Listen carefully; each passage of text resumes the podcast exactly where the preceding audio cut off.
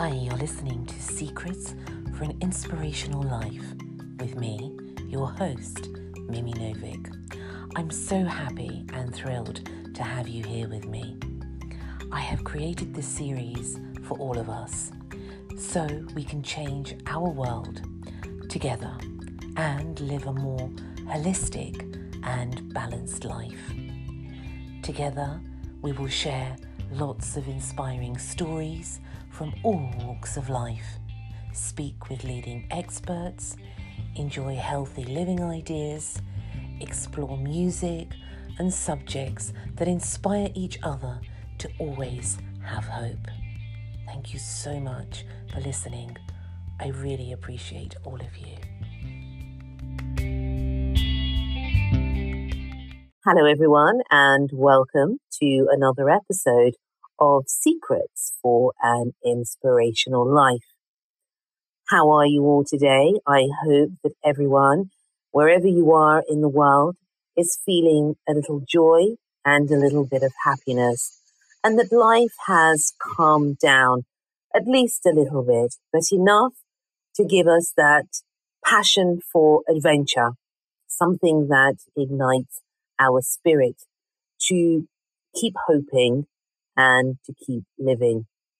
And that's one of the most difficult things sometimes that we can do because we forget.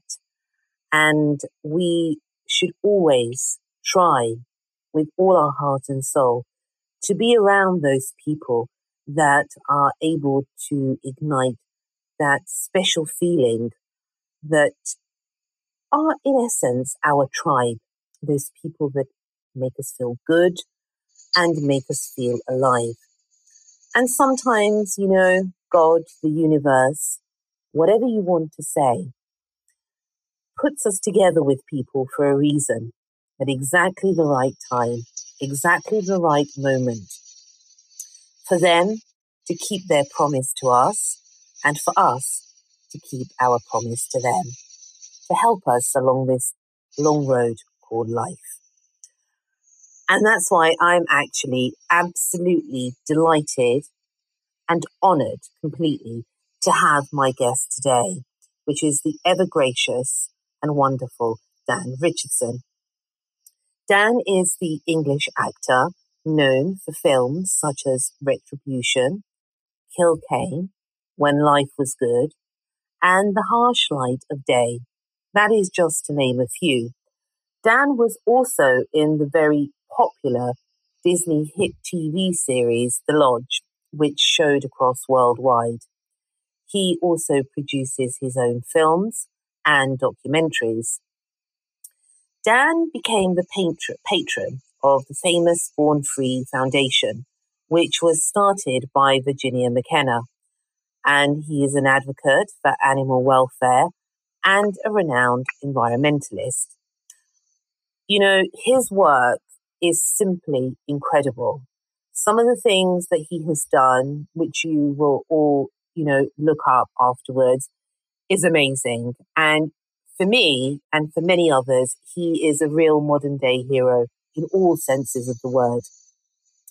Beyond Born Free, Dan is also a patron of Voice for Asian Elephant Society and Nature Watch Foundation, as well as an ambassador for the international aid for the protection and welfare of animals and remembering wildlife. Whether it's rescuing abandoned dogs in Romania to rehoming lion cubs in South Africa, Dan is one of the most compassionate voices for animals everywhere. He is also a spokesman for the vegan movement, and that is something that he feels exceptionally passionate about. And today we are so lucky to have him here. He shares his wonderful story, his effervescent spirit, I have to say, and his beautiful journey. Welcome, Dan. what, what, an amazing introduction! It's just listening to you is uh, is somewhat dreamlike, and it's uh, I'm very very uh, flattered and honoured and and uh, humbled by your by your words and your introduction. Thank you. It's absolutely wonderful to be here, and I'm honoured. I'm honoured. You know, the honour is all mine, really, Dan. And um, they're just really words from my heart and something that I feel very passionately about for everything that you do really is emanates such glorious compassion and kindness, helping so many beings around the world. It is really a true vocation of someone who really deserves all the honour. Well, thank you. I mean, it, I guess from my, my perspective, it just it feels like as much of an honour to to be doing that because um, wh- whatever it may be, mm. um, I mean, what you just recently I had a I had a, uh, an encounter with a couple of mice, couple of orphaned mice, and and there was the, the, two of them curled up together were the size of a two pence. Oh. It was the most incredible thing. It was devastating because I, they came into my life uh, as uh, they were they were dug up in a garden and separated from their uh, their mother and uh, and I had them in my life for 24 hours and, and as is unfortunately about 99 times out of 100 is, is the case in that kind of situation. They were about four days old and had a, a very slim chance of survival and sadly didn't survive. But they, it was devastating. And um, and as tiny as they were, I remember when I when I uh, thought about the the impact they had on me and the loss that I felt when they when they uh, when they crossed that rainbow bridge, I was they were giants they were giants in my life, and I know that I'll meet them again. It's it and it just kind of underlines the point that I wanted to make, which is that the the honour, the privilege that I feel when I when I'm helping an animal, whether it is the tiniest, you know, two pence sized two mice, and mm. uh, or, or, or as I say, you know, relocating a lion or whatever else it may be. There, it's just such a feels like such a privilege. It feels like something that you should, you, should be um, uh, you should be paying to do. It's such an honour, such a privilege, rather than you know. Uh, well, I suppose you do pay to do it because no one's certainly paying me to do it. But it's just it feels like such a privilege. So you know, to hear you say that it, the, the, the words that you just said, it's quite it's quite profound, really, because it just feels like the opposite to me. It feels like uh, I'm the one who's who's lucky and honoured you are, but also we are honored as mankind and the animal world as well, Dan, because you do so much, which you're going to share with us today. And some of the work that I have looked that you have done, it has really brought tears to my eyes. And there is this glowing sensation in my soul that there are still people out there like yourself who have made it their life's work to help you know, and that is something that really gives the world another reason to turn. So it's beautiful. It really is beautiful. And I would like to share with the listeners, tell us a little bit, let's go back, tell us a little bit about how this all started with you. You know, I have to probably attribute it to DNA to a great extent because it, you know how it is when you think about childhood memories, and, mm. and they literally are some of the first thoughts that we're aware of having, um, or at least the first thoughts we can recollect having. And for me, I, I can't remember a life. I can't remember a version of me that wasn't always incredibly sensitive to and uh, passionate about animals. And I have to, I think I have to attribute that to, to my to my dad a lot. I think my dad was uh, who, who, bless him, he'd be 110 if he was still with us. Um, oh goodness! He was a very old dad. He was he was 62 when I was born, and um, he died when I was 21.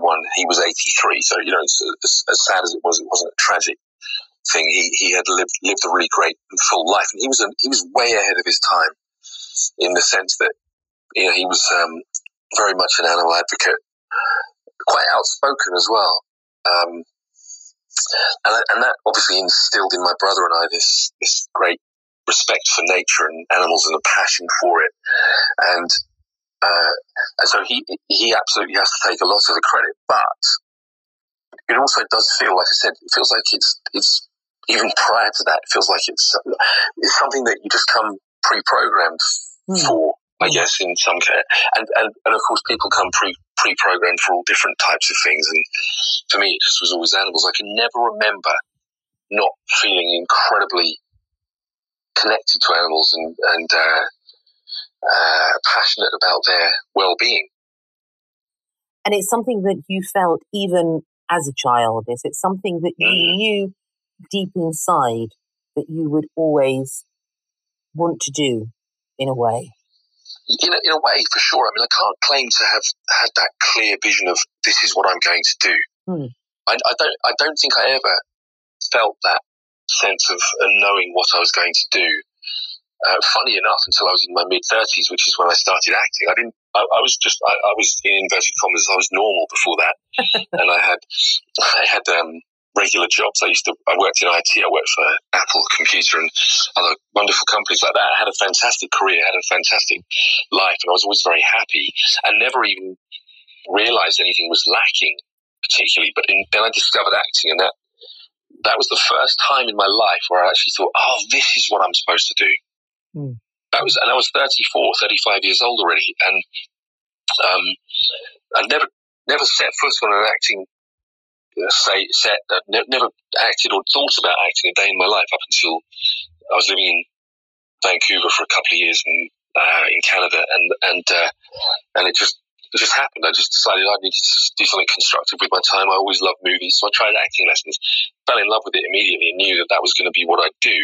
And that was probably the first time I ever had that thing that you hear kids say, "Oh, I, you know, I always wanted to be uh, whatever," hmm. and I never, I never had that, and I certainly didn't have it with and, and knowing that I would that I would play a part in making the world a better place for animals. But that absolutely grew in me rampantly um, in later years, and, and, and particularly in recent years, where it's become everything to me. It's it's my absolute priority in life and my purpose in life, and that's that's that's uh, you know it's almost to the point of um, to the detriment of everything else in in my life because I can't I can't see anything else as being as meaningful or or uh, important as, as the work I'm doing with animals.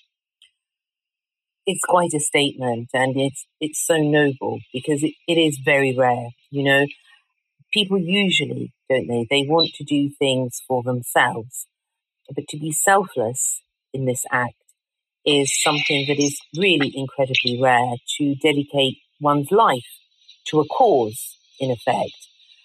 It, it's pretty much really these days, I would say, it, it's very, you know, unheard of, mostly in society, because the world has become, sadly, quite a selfish place. So when somebody like you, Dan, comes along and does this incredible work, it makes people stand up and listen and look, and it holds you in a completely different light because you have also now this huge responsibility in a way, isn't it? Mm, yeah, uh, it's, it's, again, it's. Mean, I'm incredibly humbled and, grateful for your words, but, but, but in reality, and I mean this sincerely. I mean, I, I, it's not just a, a, sort of a throwaway response to what you said. Mm. It's I genuinely feel that it, it's it, there's there is, selflessness isn't um, isn't a, a, motivating force. It's not a it's not a factor because for the simple reason that it, as I said, it because it burns so fiercely in me. Mm. Can, can you imagine feeling that and then not doing it? Can you imagine how rotten That's that would death. feel? That's death whilst alive. I would imagine. Right. That would that, that now that I mean I've never experienced it because I've never I've never not followed this path, but mm. to not do it would be would be devastating to me. So, so mm. that, you know, in that regard, it's not. I'm not saying it's a selfish act, but it's certainly. I certainly benefit. I certainly benefit because because there's nothing more rewarding and fulfilling and satisfying to me spiritually, emotionally, mm. and, and just as a human being. There's nothing means as much to me. So to do anything else would be to my own detriment. And that's a fact, you know. So as much as I could enjoy, for example, I can enjoy being on on a film set still, mm. and I still intend to to, to, to, to act. I'd like, you know, I'd like to continue with my acting career, partly because it's cathartic as well, and you do sort of have to immerse yourself in some fairly dark places when you deal with these issues with animal welfare. You know, you do see the worst that humanity has to offer, mm. um, and you better be fairly adept at self care because of it. Otherwise, you, are not going to be much use to the animals or anyone or, or yourself even.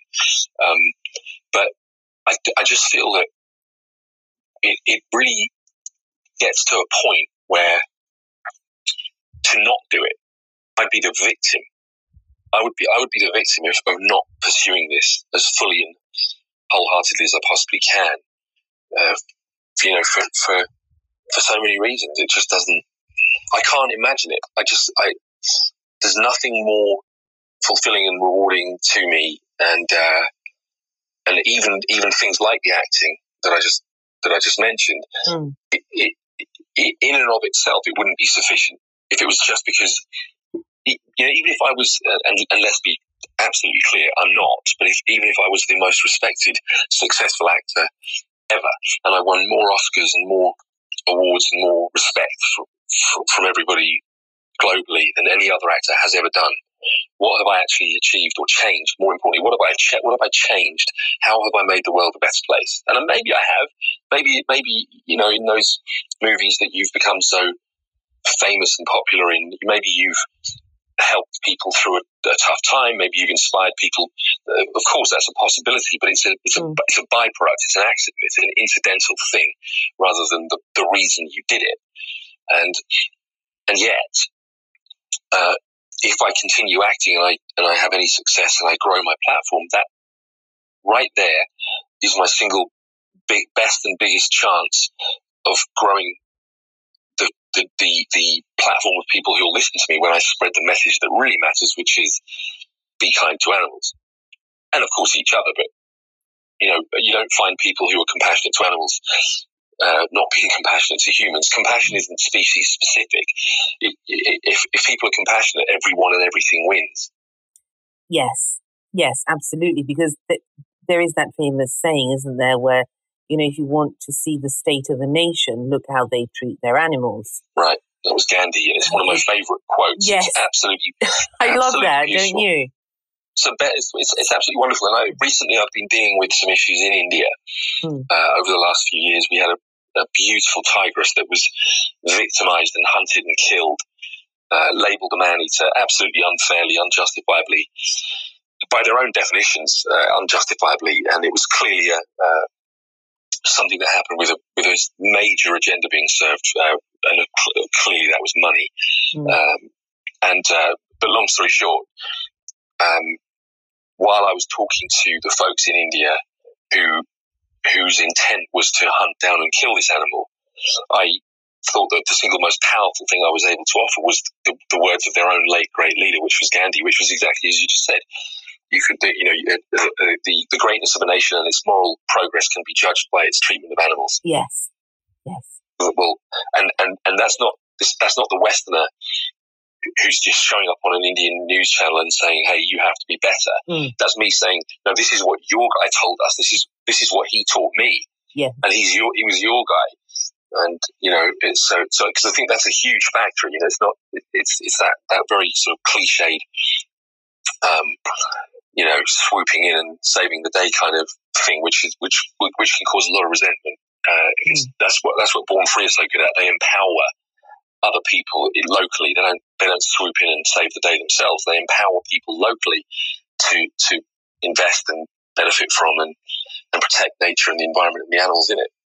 Uh, same deal with India. So, and, and, it's just interesting that you used that Gandhi quote because that was uh, that's one that I often refer to. Ah, I, I like it. I like it a lot, and I think it really is a, a true statement. Also, um, with regards to when I, if I want to know, this is one of my things in, in life. If I ever want to know what someone is like, I always look at how they treat animals. And if they don't treat animals well, I know, number one, I'm not going to get on with them. It's as simple as that. Um, it really is as simple as that. And that is how they're going to treat humans. So there's a lot to be said for that because animals in their own right are spiritual beings, you know, and people forget that, that we somehow have lost the memory of even being compassionate, as we were talking about earlier, to ourselves, let alone to anybody else. Right, absolutely. absolutely, and, and, I agree with you. It's it, it's um, it's impossible for me to see an animal uh, of any kind. The, the, mice that I described, even mm. I, we were just talking before we uh, started recording mm. the the privilege I just had of seeing a baby goldfinch on my balcony yes. railing being fed by its mum, and it's just a just the the presence of these incredible little beings, mm. and their life that that is its only life, and it's it's the most precious thing to them, and and and and it should also be to us. It's it's it's a you know it's a big big conversation which I'm sure we'll get into. But it's, yeah, I'm with you. It's it, animals. Animals are all spiritual beings with as much right to be here mm. to peace and freedom and life mm. as, as we all have. Mm. And in a way, if we want to see, like Gandhi said, the reflection of who we are, we really should look at the state of the animal kingdom because that is a true reflection, I think, of where mankind is at the moment. It, it is, and, and what better time to reflect on that mm. in the midst of a pandemic, which is, as they call it, zoonotic, meaning it came to humans from animals. And um, and the, and the sad thing is, which and this this is this, this is the dangerous thing, mm. uh, which and, and when I, when I say sad, I mean it's it's it's it's quite a tragic thing to to become aware of but you need to become aware of it in order to, to change it, which is that, as you just said, quite rightly, you know, you can, you can judge where we're at morally, spiritually, compassionately by viewing our relationship with animals, our conduct towards animals, and and we, the the world we live in, the society we grow up in, and are conditioned by, does such a good job of normalizing absolute horror Yes. And, and, and it does so by hiding it. Of course, it doesn't, it doesn't actually numb us to the horror. It hides the horror. And, and by making it invisible, it, it normalizes the things that we take absolutely for granted. Some people just draw the line in different places. That's all that happens. Some, mm. some people will say, oh no, I absolutely wouldn't go to a circus because, you know, the animals are whipped and they're treated badly and they're left, you know, for hours and kept in cages and transported around. And, but the same people will go to a zoo thinking that the zoo treats the animals well and that that's any kind of reasonable life for an animal to live, which of course it's not. And and then other people will draw the line. They wouldn't go to a circus or a zoo, but they'll happily eat meat. But that's because they don't have to see how the animals are treated, and they'll assume cognitive dissonance is an incredibly powerful thing in this regard. They'll assume that the animals had a fabulous life, and that you know it just suddenly one day didn't know what was happening, and it was it, was over. Now it's on your plate. That's not that's not ever how it works. And and it, you know, from the moment talking about childhood, from the moment we, we're alive in this world, somebody's putting something in our mouth before we have any capacity for thought or decision making or choice. Mm. Somebody's putting a spoon in our mouth, and that could very well and probably is animal product, you know, dairy at the very least. And and so how then are you supposed to get to the age of, let's say, I don't know, four, six, ten, mm. whatever age you might be when you start to think, hang on, do, does this, is, is this right? Should, should I, should I be exploiting, uh, or should animals be exploited for my benefit for this particular thing that I get to taste? But why in the world would any child ever grow up thinking that when it's absolutely throughout their entire existence what they've been conditioned to think is normal. Yes, I suppose it comes down to education, doesn't it? Because if people don't know what's going on, then they can't, somehow the choice isn't there in some ways because they have to be educated to a point. And I know that you are a vegan, Dan, and it's something that you feel very strongly about. How long have you um, been a practicing vegan now? Well, that's the, that's a, that's a really interesting point, and it's why I'm um, uh, moderate in my in my attitude towards people. As, as, passionate and as strongly as I do feel about it, you're absolutely right. I, am very moderate in my view towards people, and the answer the answer to your question is I've been a vegan for just under four years, mm-hmm. and yet within the last ten years, I've been out an outspoken advocate for animal welfare and conservation, mm. and so you know the hypocrisy there would was not lost on me. At a certain point, I suddenly became aware that I would literally be standing at a, a protest in London, speaking on a megaphone, saying, "Please help me save this." Let's say the rhino or the, uh, the mm. lion or the dolphin mm. or whatever it may be. And then that very same day, I'd have gone to the, the you know the restaurant and ordered a a, a chicken dinner. Mm. And and and the, the disconnect is that's that is apparent in that very statement. The disconnect was so so strong in a person who I was a good guy. You know, I was a, I was I was standing up for animals hmm. while eating animals, and and and that's that's actually you know as I say one of the reasons why I'm very moderate in my view towards people because how how arrogant and presumptuous would it be for me to then say well I got to the age of 44 or whatever I was 45 hmm and finally made this decision. And now you have to make the same decision. You have to come to the same realization because I did. It took me 45 years to get there. And so it would be incredibly arrogant and, and, and wrong, I think, of me to, to say, well, everyone has to make the same choice. Now, I'd love them to. Of course I would. Mm. I would love them to all come to the same conclusion. And I think people are very rapidly. But, but I know for a fact that nobody hounding me, pressuring or preaching to me would have swayed me. In fact, it would have probably turned me in the other direction. Um, you know, I would I did it. The, the seeds were planted uh, over the course of my life, and, and at some point, everything came to fruition, and I was like, "Oh, I need to be vegan." Of course, I need, and and the, the strange thing about that, thinking about it and talking about it with you now, mm. is it reminds me of just how profound a shift that was instantly.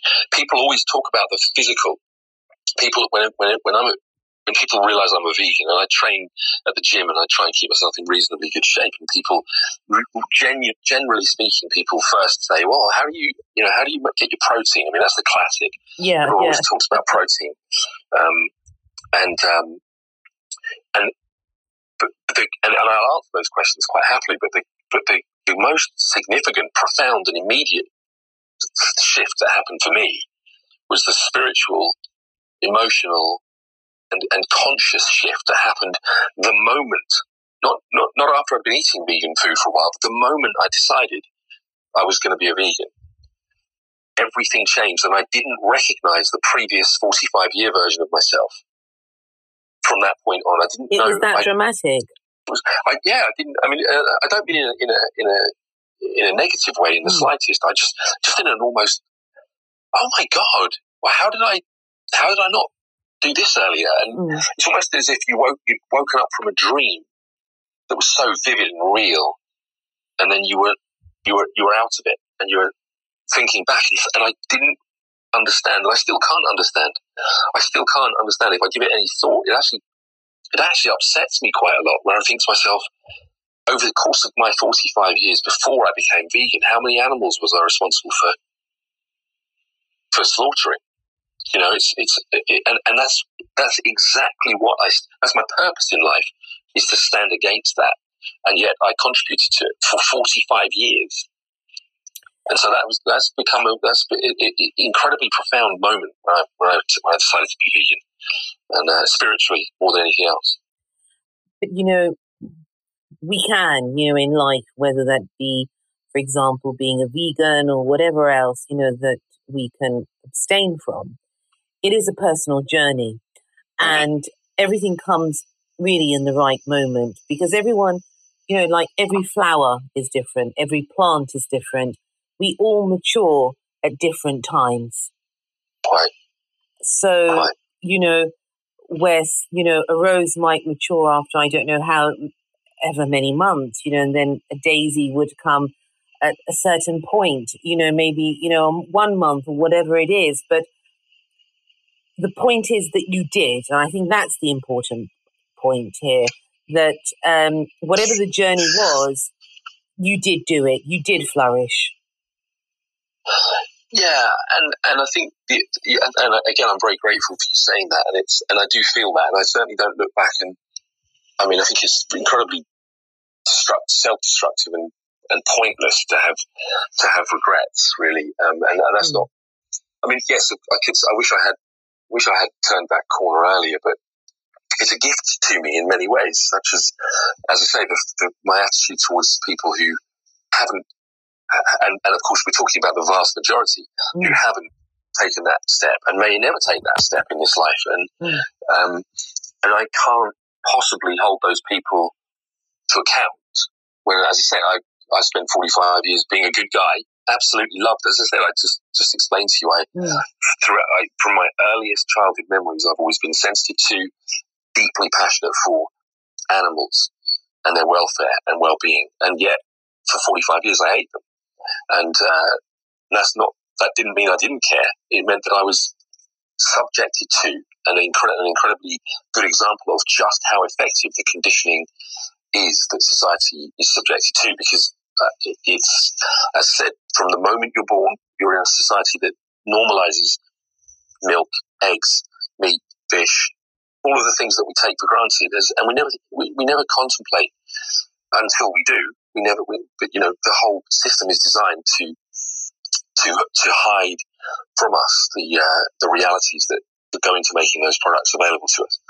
So yeah, it's, it's, it's, a gift to me in the sense that I'm now able to, to converse with people. I'm not going to just be throwing a tantrum when someone tells me they're a meat eater.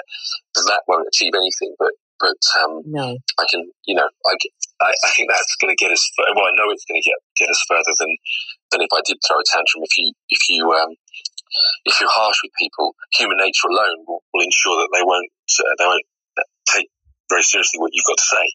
Well, they won't. And, you know, they will have, in a way, like you were saying earlier, an allergy to something because, in fact, where the journey has taken you, I think possibly, you know, we become more compassionate as individuals because we know our own human frailties. So, you know, when it comes to educating other people to find a better way of living, we are then going to lead by example. And also, you know, some of the greatest teachers have been through some of the most harshest tests in life.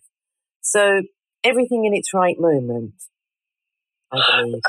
Yeah, I completely agree. And you, you, you know, you've you've articulated it beautifully there because it's and, and, your analogy with the flowers is a good one because it, as you say everyone's on their own path and myself included mm. uh, of course there's no nobody's uh, nobody's not included in that statement. Mm. Everyone's on their own path, mm.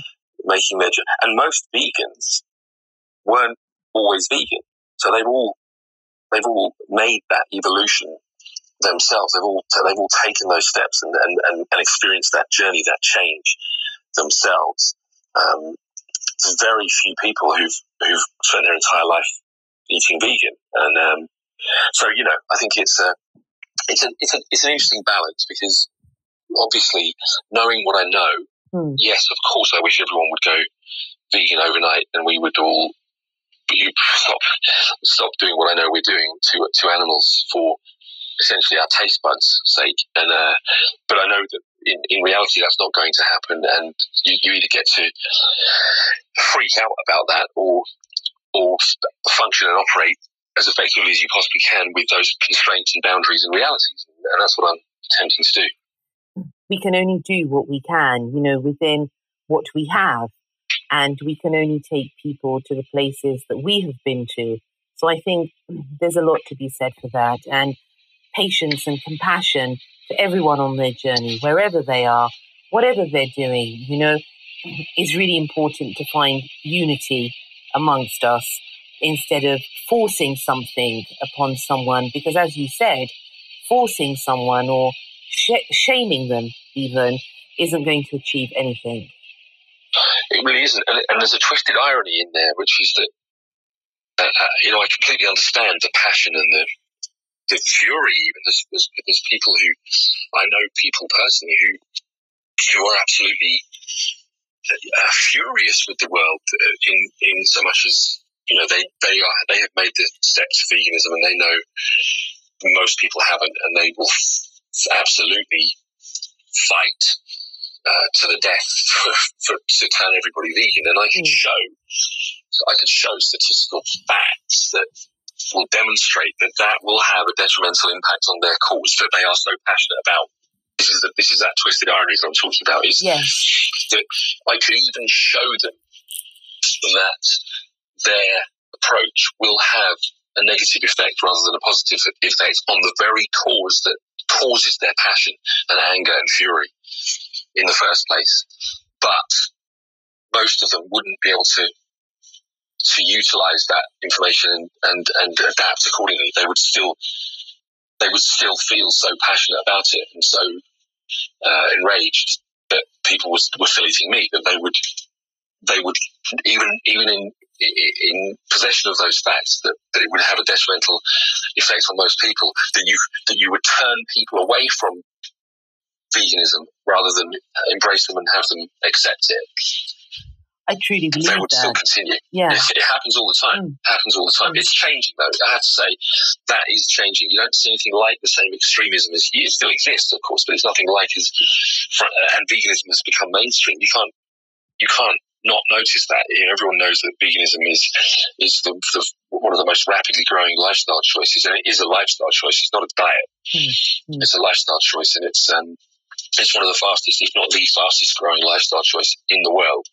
And um, and you can't walk into a restaurant now without them offering you a vegan menu at the very you know at the very least there's vegan options but that that's all changed in the last four or five years gosh i mean wasn't i lucky because this is this is pure coincidence i just happened to have gone vegan at the best time ever Yes. to have gone vegan You've got the Um, most choices now, haven't you? yeah, it's, it's incredible. The choices are absolutely endless. And you've got the supermarkets all have vegan sections, great vegan options. There's lots of accidentally vegan food. Uh, there's transition products for those people who, if they miss a burger, I could serve burgers to people. They wouldn't have a clue it wasn't meat, and it's 100% plant based. Mm, mm. Uh, same with same with most products. You can you can they can do incredible things now, it's reasonably healthy and certainly more healthy than meat has been shown to be. Uh, but again, that's all part of the conditioning, and it is and, it's, and it gets borderline preachy if I go into it. But it's it's been demonstrated over and over again that these things aren't actually healthy at all. Pe- the people who tell us that they're healthy are the people who want us to buy meat. Well, yes. I mean, at the end, you know, at the end of the day, unfortunately, as we all know, money is the great motivator in all of this. Always. And um, that's something that I think will probably continue for a long time. The profit, whether, you know, in whatever currency or whatever, is it's about greed also. I think a, a lot of it is you can never satisfy people's um, wants and desires. Their needs, it's very easy what they need, but the wants and desires of the human being are humongous. yeah, and incredibly damaging and destructive Yes. to everything around us. Um, Yes. which is uh, again, it's kind of a, a tragic irony. But I often think about the uh, the self-proclaimed uh, most intelligent species status that we, we give ourselves. But you you have to ask yourself what what level of intelligence would would knowingly destroy its own its own habitat. It's Mm. not just its own habitat, but the very the very planet that, that sustains our existence, Mm. and, and all for exactly as you described the wants and needs of of human and the immediate profit driven wants and needs, not the not the spiritual growth or the Mm. you know the, the, the betterment of society, the the the the, the uh, you know the growing of a bank account or uh, a share price or a you name it. It's all as you quite rightly said. It's all about the money. it's all about the money. And I had a, an incident actually last week. I go to see uh, an osteopath, and um, they are they've been an osteopath for many years, and they've decided, you know, they're coming to quite a lot of money, and you know, she decided to give it up. And all that she could talk about that she had given up on all the patients was how much money that she had inherited and how much money she had. And I remember thinking to myself, well, what was the point then of your whole life? You know, not in a, you know, Dan, not in a judgmental way, but what was the point for the past 40 years of your life if all it was all about was the money? And I had one of those moments where I thought, oh my goodness, you know, it really saddened me. And I was upset for a few days about it because I thought, I actually believed, and maybe that's me with my rose colored glasses always, that she loved the work. But it isn't. It was actually to do with the money. And once she'd had enough money, she gave up helping people. And that was wow. sort of huge, you know, we were talking about slaps. That was a huge slap in my face because I thought, you know what, Mimi? It's not how you think it is, the world. And I always like to believe in the best of people, always, you know, until they prove otherwise. I'm one of those eternal optimists. But I'm also coming to the realization that actually people have become selfish in their lifestyles. So that was quite a shock, really, for me. Um, do you understand? I. Oh yeah, yeah, I do, and it comes back to that point I made about, um, uh, you know, as much as I enjoy acting, mm. even if I was the best and most successful actor on earth, and what what have I actually changed? What have I achieved mm.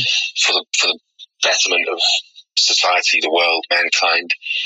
Or, or, or, or, anything essentially other than myself, my own personal gain and my bank account and my you know, fan base or whatever it may be. And, mm. and, I, and I do tend to think that people do, people realise this. There was a I, I, unfortunately I won't be able to do this uh, the credit it deserves, but there was an article not too many years ago, a fascinating article um, that was uh, put out that was related to palliative carers who've done some uh, some research mm-hmm. with their patients and it was a, a really, really insightful article about the the eight or ten most commonly conveyed or shared thoughts, feelings, desires, regrets mm-hmm. uh, uh, on on a person's deathbed. Oh my goodness! Absolutely fascinating, and of course, and this is this is a really strange reality. Of course, if I ask that question, even those people who are profit driven and and and driven by you know as you just described someone who's driven by the income rather than the mm. the service that they're providing. Um, even those people probably, if you were if you were to ask them the question, what do you think those eight or ten things are? They'll come up with things like, "I wish I'd seen more of my family. I wish I'd been, uh, you know, more, given more to society. I wish I'd done more to change things for the better. They mm. wouldn't say, "I'll, I'll wish I had a bigger house. I'll wish I'd got a better yacht." Or you know, made more money, had a bigger bank balance. Everyone knows and can articulate, can, can totally relate to the fact those things mm. are completely meaningless at the end. You can't take it with you. I mean, it's a cliche. It's so, it's so, so commonly known. But, but even those people I think, and I, uh, and I can explain why as well. I think uh, they they can't break free from that, and the reason why it's exactly the same conditioning we've talked about already in regards to food. It's the same conformist expectations that society mm. has on people, which and the conventional life that you're supposed to live in inverted commas, um, which you know as soon as you break free from that, it's it means you're walking to the beat of a different drum, and and, it's, it's, and if you're not a person who's confident in yourself and you know really um, comfortable in your own skin mm. and and being yourself authentically, that's the key thing for me was the authenticity. Yeah.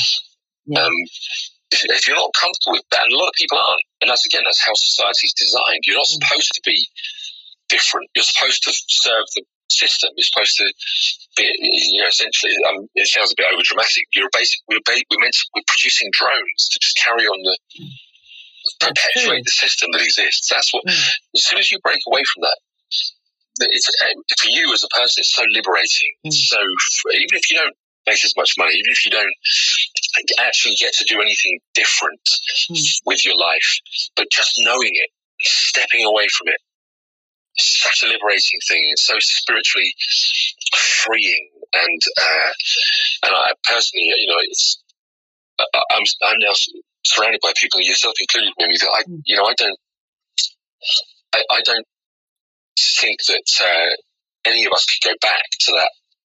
You can you can't unknow it once you know no, it. You can't unknow no, it. You can't. you can't. You can't. And once you're free, who wants to go back to that prison? Well, quite.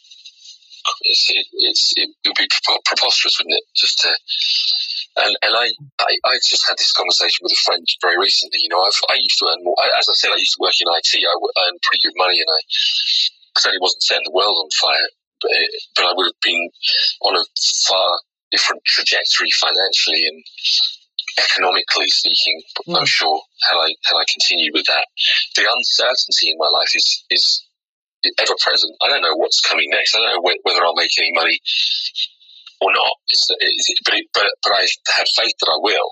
Mm.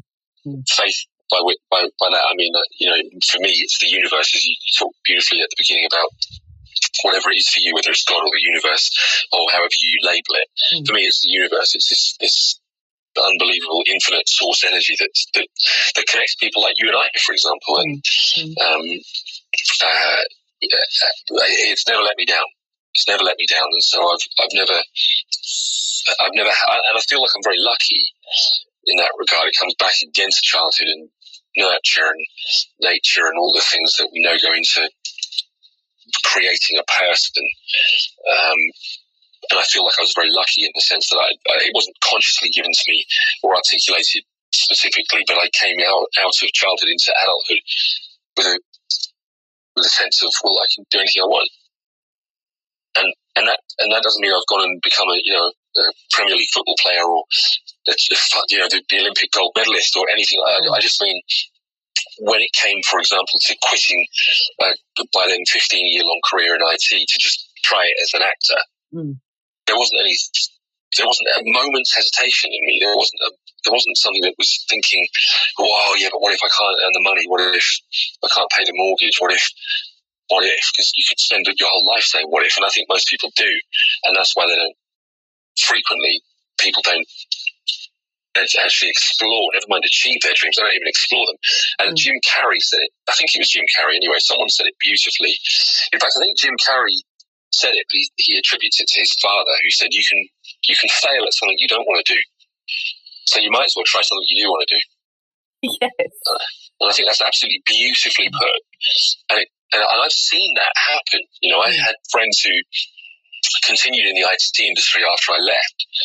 And played by all the rules and and absolutely on paper were you know hmm. supreme in, in, in business. And then they got made redundant along with a lot of other people. And for all their efforts and all their loyalty to the business and all their you know abiding by the rules they found themselves out on their ear and and, and then forced into a situation where they either get into a state of desperation or they try what they always wanted to do. And most of them always wanted to do something else and, uh, it's interesting. And I thought the lockdown, I thought the pandemic and the lockdown um, that resulted would, would be something that would, and it probably is something that's put a lot of people at a crossroads and has made them reevaluate their life and decide maybe this is the time to try something different because life is short.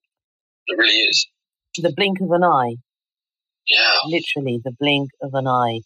And um, I was talking to someone the other day, actually, Dan. He was a guest on the podcast, um, Anthony James Mattox, and um, he's a trigeminal nerve um, sufferer.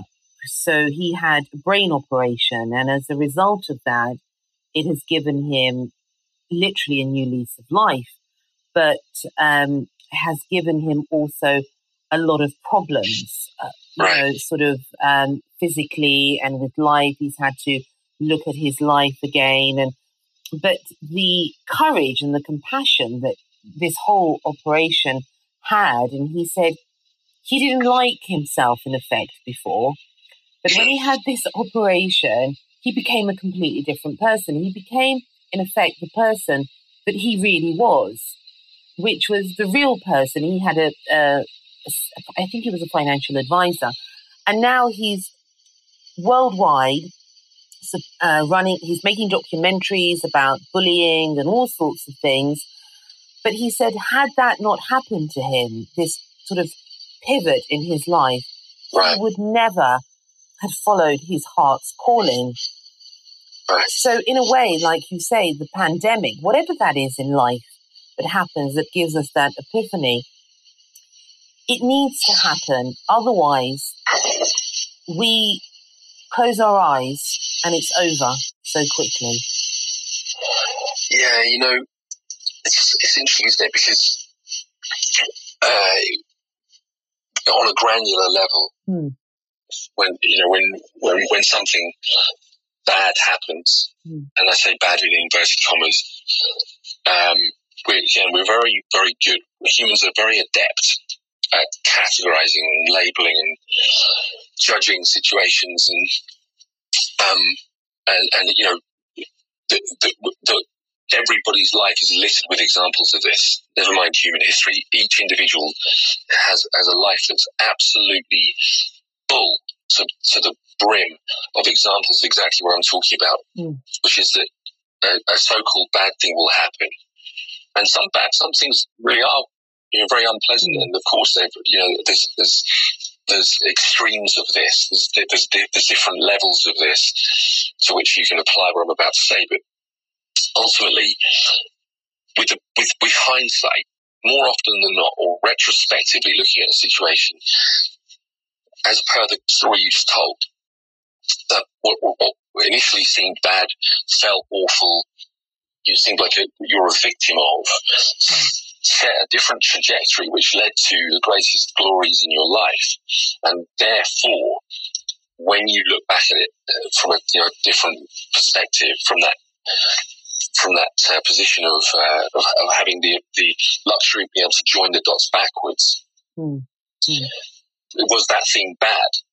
Or did it just feel bad at the time? But actually, it was exactly that catalyst you needed, as you just described, that, that sent you on a totally different journey, a different trajectory, and led to the best things you you you've experienced and the, and the life that you're living now, and the better version of yourself that you prefer to the old version, and so on.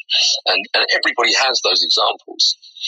And, um, and uh, you know, and, and I say that again, just you know, that's not to not to be flippant about uh, tragedies and awful things that happen, where you could easily go through life and never know how could that possibly, you know, how could that possibly have served me. Mm. Um, and there's there's plenty of examples of that too, but for, largely. For the most of us, we're, we're, we're, you know we're living incredibly privileged lives, and we're going through difficult times, and and and life's life's just like that. It's like a it's a cliche again. It's it's like a roller coaster, as they say, and, Mm. and I, I see it as a pendulum, and and I like the pendulum analogy for the simple reason that when you know if you if you think of a pendulum and the motion of a pendulum, if it was if if it was in in one half of its range, if it was light, and the other half of its range, it was dark. The, there's only one way it can get up into the light, and that's a good run up in the dark to begin with Yes. yeah and vice versa, of course. And that's life. You know, it's just a different way of saying the same thing as a hel- helter skelter. But um, with that that big pull back and run up in the dark area, is it bad? Is it negative? Are you a victim of it? If it's the only way that you can get the the, the momentum and the trajectory into the light. Yes, it's like, you know, when babies, just before they're born, we are all in the darkness of the womb. Right. And in a way, that's our life. We are in some form of darkness, like you say. And unless we know the darkness, how can we ever know the light? We live in a universe of opposites, and, and you're absolutely right. We, how can we know anything without its opposite? Mm. How can we know silence Yes, without sound, or vice versa? yes, and how can we know light without dark? And it's interesting, you know, when you, we talked about Gandhi and his amazing Mm. quote, not one, one of his many amazing quotes. Um, uh, and and I'm reminded with what we're talking about now of Martin Luther King, uh, his beautiful quote about um, hate cannot drive out hate, only love can do that. yes, yes. And and he also uses the analogy darkness cannot drive out darkness, only light can do that. And it's and it's that that you know, even though we're having this conversation, and I, and I have this conversation a lot in terms of animal conservation, animal welfare, and the and the, the, the darkness I alluded to that you you by by necessity have to uh, immerse yourself in to some extent. Mm. You can't address a problem if you don't know what it is, and to know the problems of animal conservation and animal welfare, you are going to see some ugliness and some darkness, and um, but but you you had better not try to beat it with more darkness. Mm. And, and another great another great mind and a great quote from Einstein that nothing can be created sorry nothing can be destroyed using the same energy that was used to create it I love that. right? Mm. And it's just mm. those kinds of phrases and quotes. They get they get they really keep me going on the on the on the right path, on the straight and narrow. Mm. Because yeah, it's it's difficult sometimes to to to maintain that that sense of compa- compassion and kindness and light and love and all the things that we know actually will change things for the good and, and for the long term. But that's the only way it's going to happen. You know, we have to we have to we have to find a way to maintain those those uh, elements of ourselves. And how do you, Dan, keep the light flickering within? Um, I, I, it's, it's challenging at times. I have to say, it's, and mm. the last couple of years have been the most challenging for various reasons. Um, it's become more apparent that I need to do it, and more important that I do.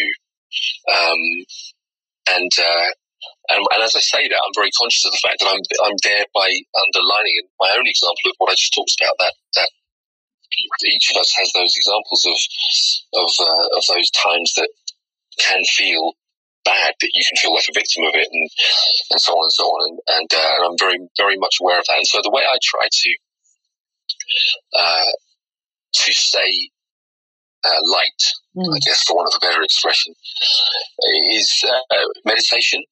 Mm-hmm. Um, I, I, try to meditate. I try to I immerse myself in nature at every opportunity because I feel like that that's my real um, haven. That's that's where I reconnect and ground myself and center myself. And I can I can be in a very dark place and just going for a walk in nature. I don't have to do anything in particular or think or do it or say anything. I can just walk into nature.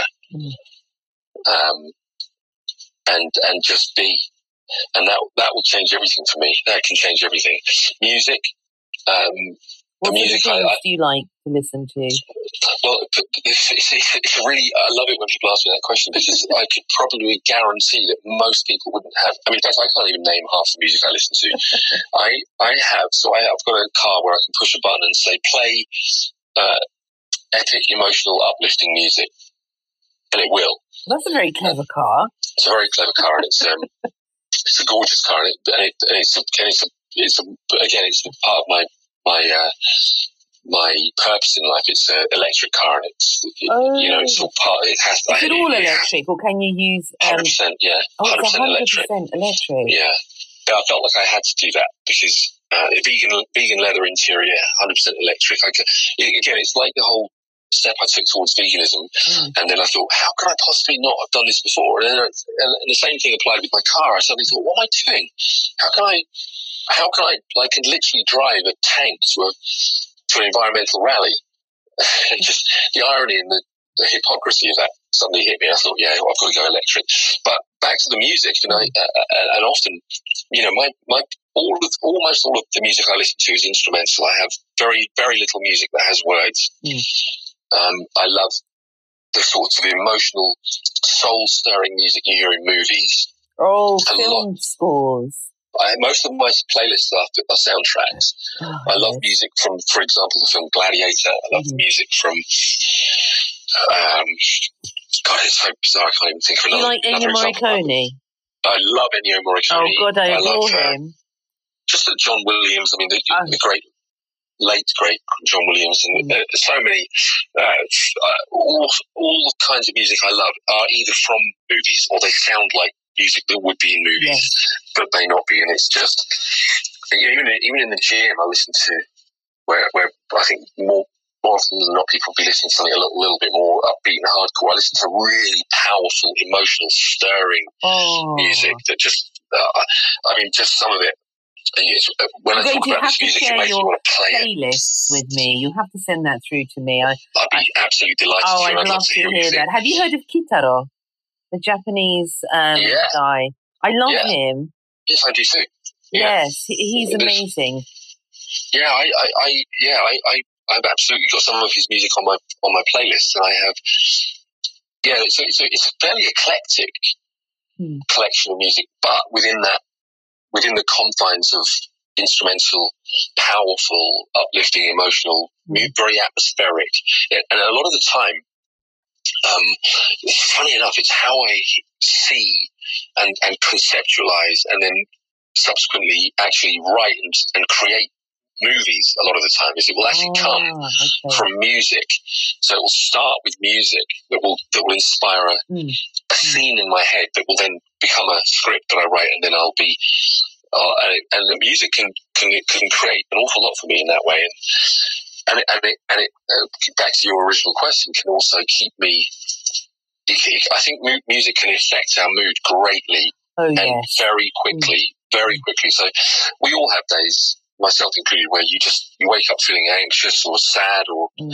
low or whatever it may be, Mm. and it's easy, very very easy. This is the human condition and, and the ego, Mm. um, where it's very very easy to get to spiral down from there. The ego is very attached to those sorts of feelings. It's a very tricky the thing, the ego, isn't it? It's very tricky. It's very Yes. wily. God, it's wily. It's um, and I don't mean ego in the in the obvious Hmm. sense, in terms of like you know, does my hair look alright? Ego. I'm talking about. I'm talking about the ego that doesn't want you to meditate. That will, that will make that try and make you go to sleep because to, to meditate is to start to separate from and eventually abandon ego Mm. and and, and the ego knows it and it doesn't like doesn't like that.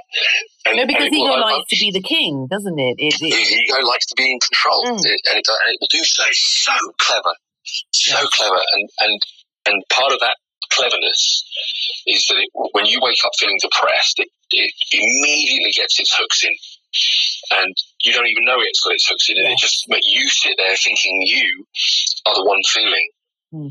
No, I'm just going to sit here and be miserable because I feel because I feel miserable. I'm going to I'm going to I'm going to wallow in that, and that's not you. That's your ego, and the and the and the, the real you is in there somewhere. That, and it's you, it's the real you that goes over to the speaker and switches it on, connects to your iPhone, and then starts playing uplifting music and changes your mood. And the, your ego's going, "Oh no, what are you doing? Stop it! it's Turn it true. off.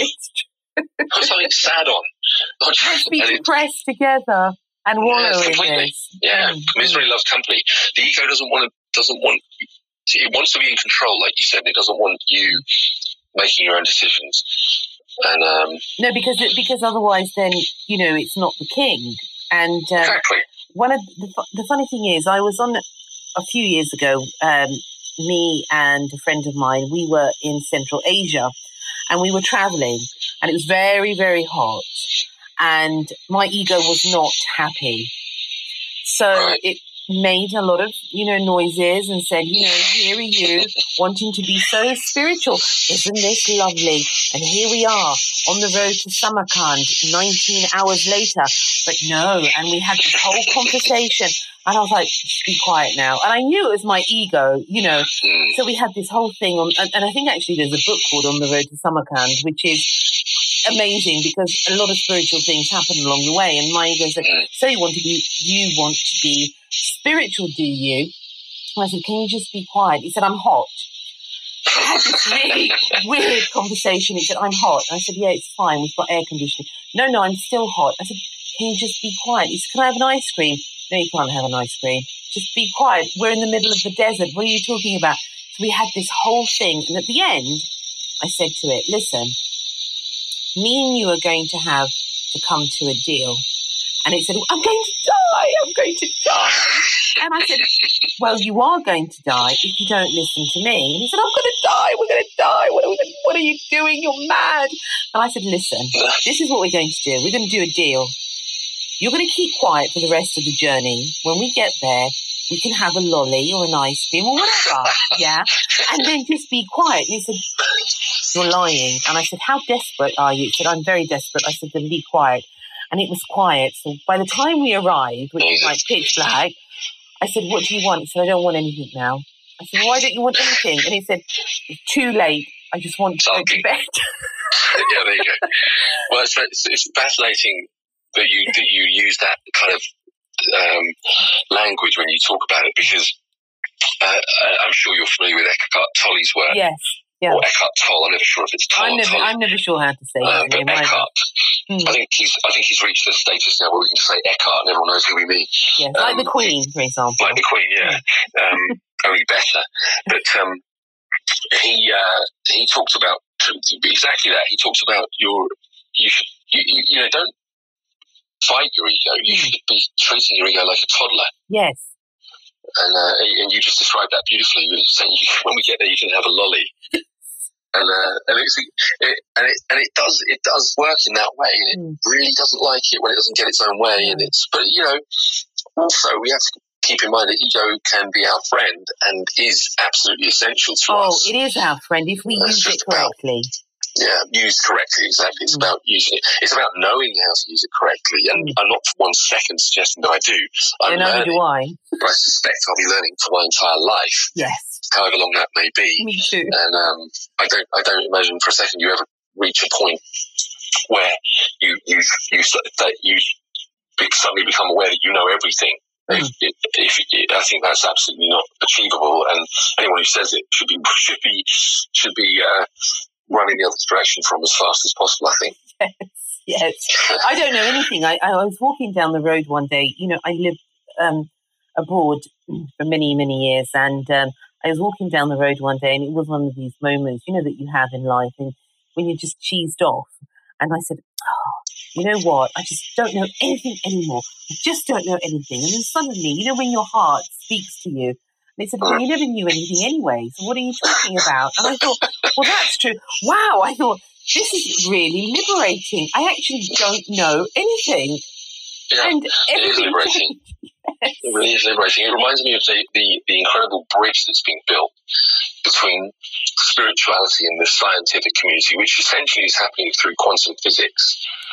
And, um, and quantum physicists seem to be the least arrogant and most humble of all the scientists because they, they will all collectively say, uh, very willingly admit that the more they learn, the more they realize there is to learn.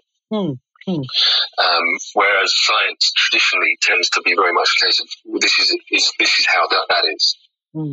This is the this is the box that this fits into, and um, uh, and ironically, then of course those sorts of things are, are slowly disproven over a period of of, of generations, and uh, as as is the case with most things, even even uh, the speed of light, for example, and um, time and space, and all the things that uh, that seem constant and are, and are being shown very rapidly to not be, and Mm.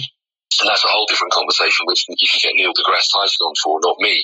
But it's it's um, it's just fascinating how that's the that's the one part of science that seems to be building a meaningful bridge with the spiritual. Hmm. In fact, the Dalai Lama is quite quite a follower of quantum physics, and Is he really? yeah, he's written a couple of books about uh, about uh, the, the, the, the connection between spirituality and quantum physics because it's um it's it's I just find it really quite meaningful that it's the, it's the it's the element of science, it's the area or the discipline within science that not only is the one that's closest to building the bridges between the scientific and the spiritual, but is the one that is, is more than prepared to say the more we uncover, the more we realize we don't know.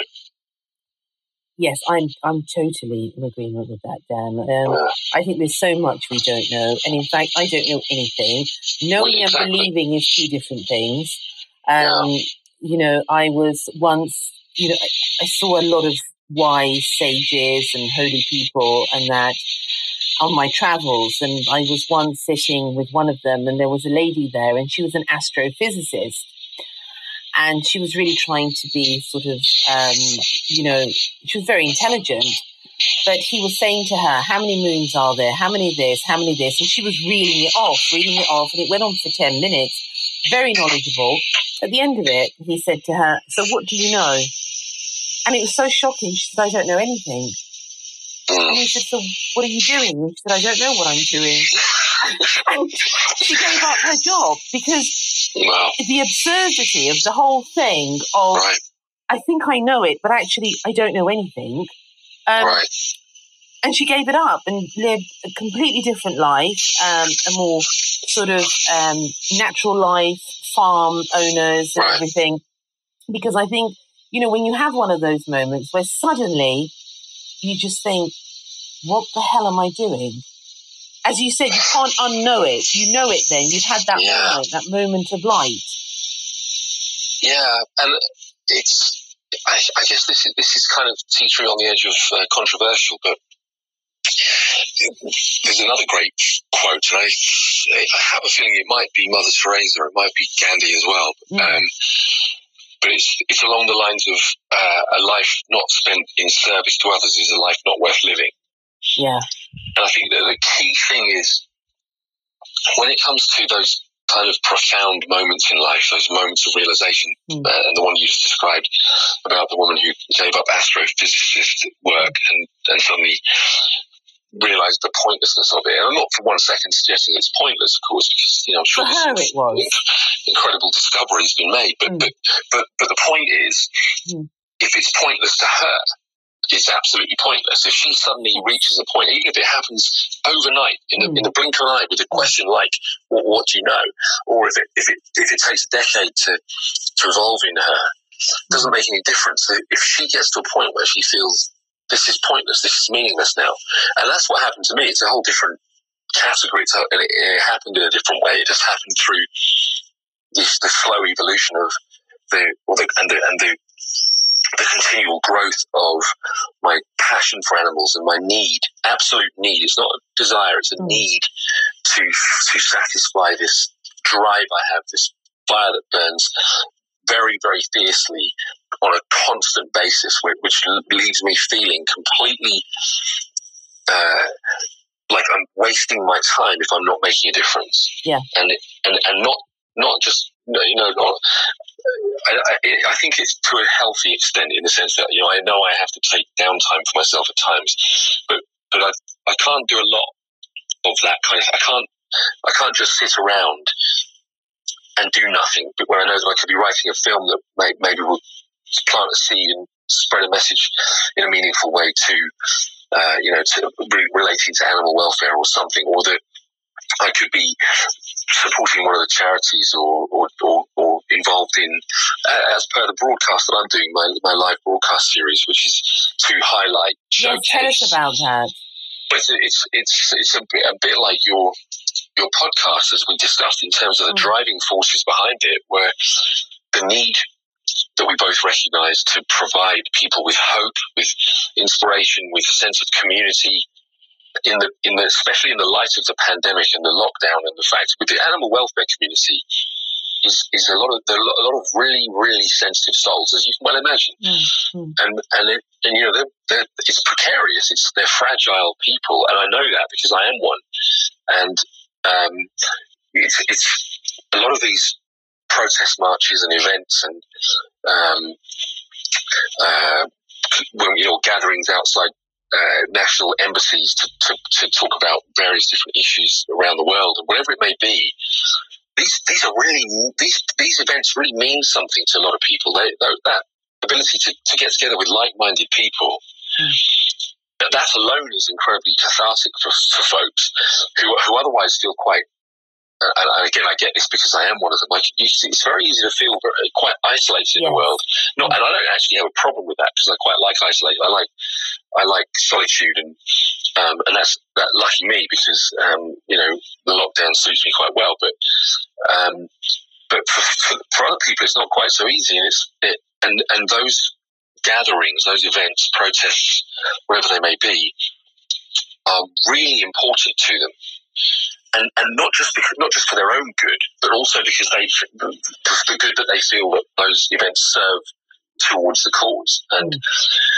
rightly or wrongly, you know, some of these some of these things probably, you know, us beating our heads against the wall, you know, standing outside the Japanese embassy and asking them to stop killing dolphins. We'll do it until we're blue in the face, and, and I, and I will always serve and, and support those efforts. But um, whether they make a difference is a whole whole different story. But we, we can't we, we're not, going to give up. Mm. But but the point is, these kinds of events are incredibly important and meaningful to the people who, who attend them. And with that in mind, when the pandemic hit, and and more importantly, as soon as it became apparent just how significant this was going to be across the board, every, it's true for everybody. People being furloughed, people losing their jobs, businesses collapsing. Obviously, the same is going to happen with charities. And the statistics, when you talk about animal charities, are terrifying. This is it's an interesting phenomenon that happens. If I talk about, I focus on animals, there are people who and I haven't really got the energy to, to discuss it with them, but there's people that, that, that will say, why on earth would you focus on animals when there's human beings suffering? Let's not even go there. Mm. But, but, that question gets asked quite a lot. And um, one of the one of the answers, and there's there's many, but one of the answers to that question is that at the last count, approximately one and a half percent of all charitable donations go to animal charities. One and a half percent. So if you think about that, ninety-eight and a half percent of all money that's given to charity mm. is going to human causes. Which is, I'm not complaining about that, but I'm yeah. saying thank goodness for the few of us who are focused on animals because mm. it's a tiny minority.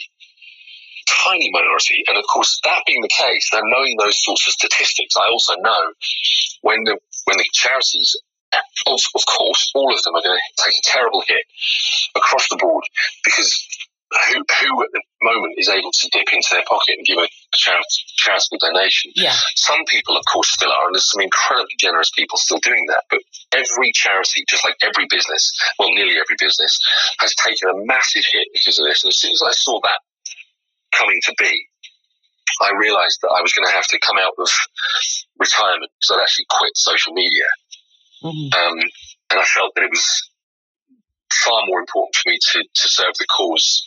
And the only way I can really do that at this point is uh, is social media.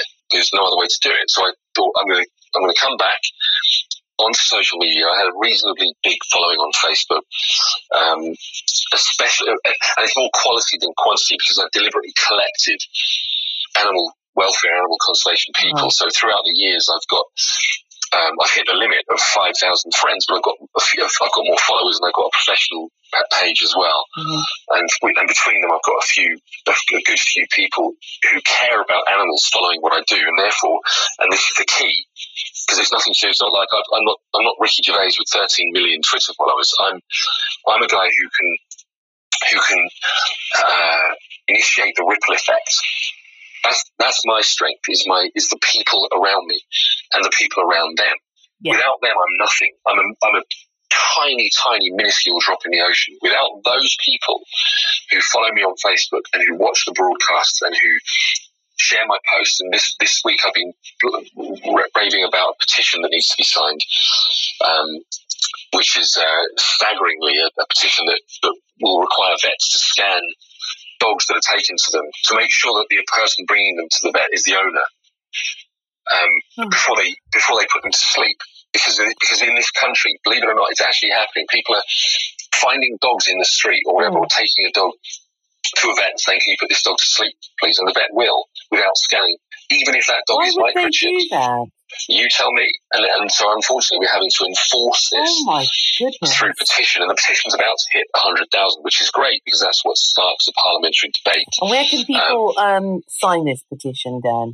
It's right on my Facebook page. It's, a, it's one of the government petitions. One of the, mm-hmm. the, the, I can actually, if you want me to, I can actually find the uh, the, the, web address and send it to you, or I can actually yeah, say so maybe it. we could um, put it uh, um, on the episode as well. That'd be wonderful because it's live until September. Yes, let's we're about that. to hit. The, we're about to surpass hundred thousand, which mm-hmm. is the mm-hmm. key. But the, the, point I was making about that, and we will we will absolutely share that position. Thank you for the opportunity to do so. Yeah. It's called Tuk's Law. It's it's called Tuk's Law, and it's a, and it's it's designed to enforce that vets will need to scan and check for not just the owner but the rescue backup. So this is for rescue dogs in particular, um, who've already been through hell and then uh, subsequently being put to sleep in, uh, in vast numbers. You'd be astonished, and it's. But they could. Um, uh, it, are they taking dogs that are? You mean on the streets? That no, no, no, no, no, no. It's a dog that would perhaps someone someone has uh, taken a dog from a rescue, can't handle it, takes the dog to a vet and says, I want you to put this dog to sleep. And the vet will oh, do so. God. Without scanning the microchip, without verifying, because the, the, the, rescue will be oh, part of this petition is to say that the rescue will then be on the microchip as well. So if the owner isn't prepared to look after the dog, the rescue will take the dog back and rehome it. Um, oh, but, but, the vets aren't even scanning at all. So, the, so what's also happening is people are taking dogs in if they find a dog, a lost dog. Mm. um, and maybe trying to look after it for a few weeks and, and then realizing that they're out of their depth mm. and taking it to a vet and saying, here, can you put this dog to sleep? And the vets are doing it because they're not obliged to scan them. And you, you wouldn't think you'd have to enforce that you know, with, with a, a, a profession who, whose whose life is dedicated to making, wow. you know, to helping animals. But mm. you know, that's that's the reality. But the, but it, it comes down to things like that where social media mm. is so powerful, and I'm able to push that out onto Twitter and Facebook. And thanks to the people, and relatively very small number of people who who follow me, but they will jump into action because of who they are, not because of the quantity, the quality of those people will always share that petition and they'll always shout about it themselves and they'll always I'll share it, it. I will share it on the podcast. Thank you so much. Thank I you. will share it also on my um, sites and everything. And thank um, you, thank you. You know, so hopefully as many people can sign that as possible. I'd be so grateful. Thank you. I know that the, the, the people who created that petition will also be mm. eternally grateful for that because Definitely. the more we'll put it together. We'll put it together. Well, you know, it's like uh, once we get past 100,000, which I think we'll do in the next day or two, mm. uh, then of course that, that's we've done the job in the sense that the debate will take place in Parliament, and that's all we can hope for. Mm-hmm. However, the, the thing that occurs to me is, given what this petition demands, and given that we have something, I think, if I'm not mistaken, it's 10 million dog dogs in this country. Mm-hmm. So, t- you know, 10 million people or, or, or more.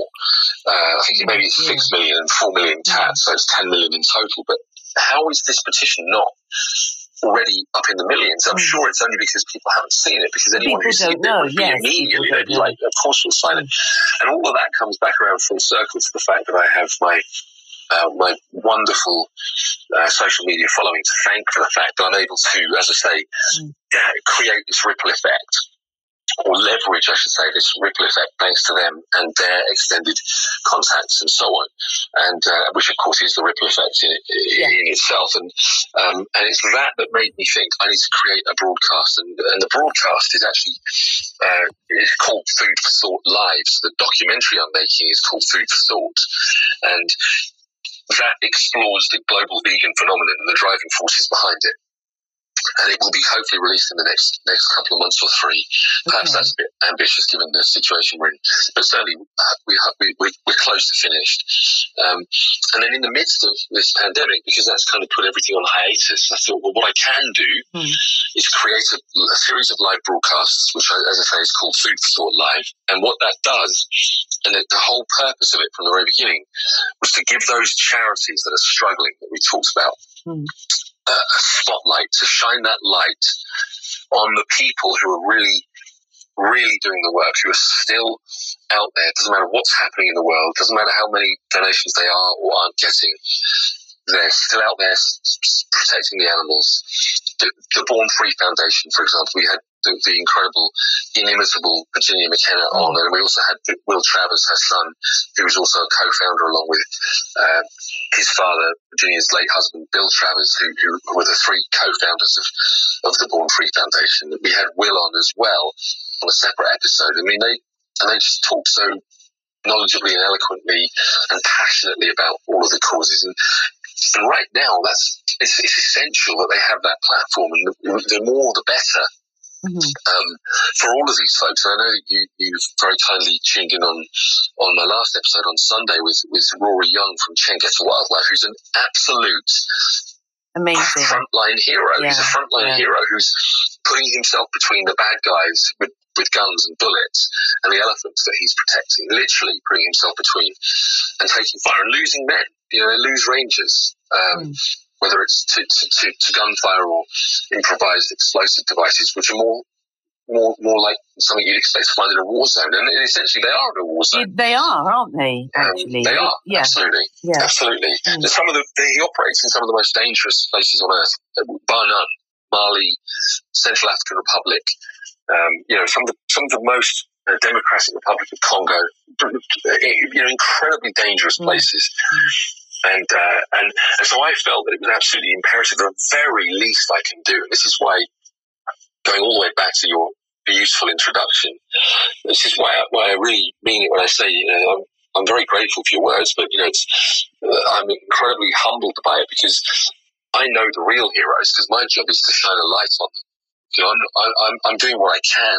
But goodness me, if, if we have people like Virginia, who's, who's dedicated 36 years of her life mm. to the, the betterment of the world for animals, and we, we have Rory Young, who's, as I say, taking bullets, literally taking gunfire to protect elephants and other animals in, in various parts of the world, and, we, and, and, and others too. I mean, I've, I've, had, I've had 24 episodes now. Um, all of them are heroes, all of them in their own way. Eduardo Gonçalves, who's the, the, the, founder of the campaign to ban trophy hunting, mm. and you know the trophy hunting community is out to get him, and they, they even you know, came came after me because of the fact that I had him on as a guest. And All these incredible heroes who are literally putting themselves in harm's way mm. to make the world a better place for animals. Who, of course, they'll never be.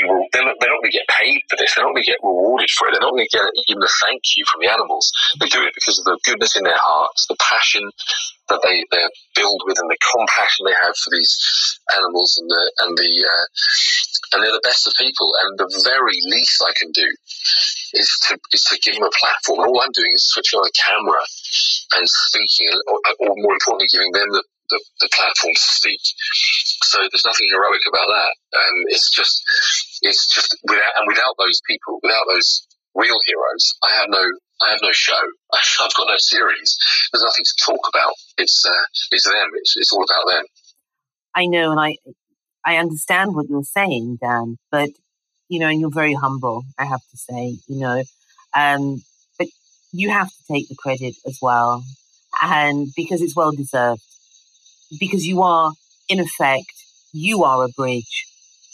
And that is equally important because how would we know about these things? How would the world know if it wasn't for you?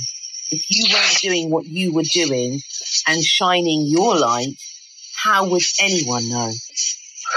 Yeah, I mean, again, I, I'm, I, I, I'm enormously, enormously appreciative of what you're saying, and it's, and, and I'll tell you one of the, one of the things that uh, all of my guests have said, uh, who, whose humility knows no bounds. All of them. I mean, they're, they're incredible people, and all of them have said it's a team effort. And well, Rory included, my last guest, and, and, Virginia and Will and everyone else that we've, we've had on the show, all of them say the same thing, and they say, without the people around me, this falls flat. I can't do what I do. Mm. We, we would achieve nothing. And so I understand it is a team effort, but there are those people in the team. And I said this to Rory on Sunday as we closed the, the episode. I said, you know, it's it is a team effort, absolutely, and I get that. And it's and it's crucial that um, that we all play our part. And, yeah. and, I, and, I, and, I, really do feel that that's that's the that's the key thing for all of us. I don't care whether you're a you know a web designer, an accountant, an actor, a, a, a, a soldier, or anything else. We all can contribute something meaningful as well as whatever we do to make a, a living and you know buy a house and a BMW or whatever it is we're attempting to achieve.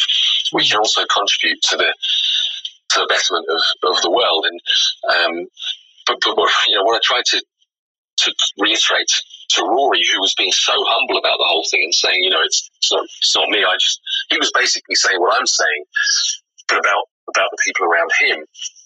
But but doesn't change the fact that he is a guy who there's a big difference between between the, the, contribution he makes to the team and the contribution someone like I make, albeit that we all play a, a, a crucial part. Yes. I, I wouldn't swap with him uh, on most days. There's days where I would, but just say, most days I wouldn't dream, I wouldn't dare.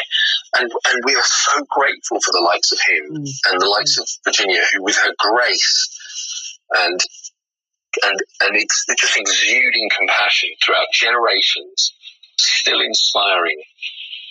Even to, to this day, uh, the age of 89, inspiring new generations to, to care about animals. And you know, these people are just they're, they're different world, they're different level of, of hero, and it's uh, and it's such a such a privilege to to know them even. And to, what, what's been incredible is the fact that the the, the willingness they have, it, it, it, without one exception, without one single exception, everyone I've asked onto the broadcaster said yes. Aww. And and that's, that's a credit that's just so Dan. so humbling and so so incredible, and it, and it does it, it it really does underline that team effort thing that you're talking about. But just the privilege of knowing these people, even never mind having them on as guests and being able to showcase what they do. But you know, it's just been so beautiful because um, all of the guests have, have shared their their journey. It's a bit like you, you start your, your conversations with Mm. how did this all start for you. I try to give people a bit of context in this in the exact same way. Um, and, and you know we'll get we'll get in, right into the nitty gritty of what they do and how they do it and why and stuff. And I like to understand how it became that for them because, and of course, with someone like Virginia McKenna, it's an absolutely incredible and widely known story from the from the film Born Free, Yeah. and uh, uh, you know, it's, it's an incredible story to hear from her directly. It was just an amazing episode, and what's been beautiful about it is that sense of community that it has engendered and created and or maintained, albeit in a different way. But the, that, that animal conservation community, a lot of the people that I'd see at protests uh, would be the uh, people who are tuning in every week, and and the people who are sharing comments about how emotional they're finding it to hear these stories and how inspiring and empowering and and just exactly what we what we wanted to achieve with it. Because you've got to keep these people focused on the on the objective which is to make the world a better place for animals and uh, and you know at this point we're all I think we're all facing challenges today that we do they're absolutely unprecedented I know that's the word of the the moment unprecedented but it is it's Yeah. we, we've we've never been through anything like this in peacetime. So for most of us, you know, other than those of us who were alive during World War II, of which I'm not one, Hmm. we've never experienced anything like this, and never probably never will again. And it, and so it's profoundly significant in in all of our lives, and um, and and I think it's bringing out the best and the worst in people, and that what all we can do. And this is why I'm so deeply appreciative of you doing what you do, and so honoured to be uh, invited to be on on your Oh, podcast. Is that you. all we can do is Mm. try, as we've discussed, just keep the keep shining the light. We we we cannot in darkness cannot drive out darkness. Only light can do that. Mm. And here we are trying to shine light on on more light. You know, people people who uh, who uh, who give hope and inspiration. And I think it's a I think it's a very worthy endeavour and a and an important part of a, a, a collective effort. Yes, and it's it is a collective effort, and like we were saying before, it's like a tribe of people, but the tribe can become bigger and bigger, so that every part of humanity, in some way, we are connected, but we can be touched by all of this and what you're doing and what your team is doing.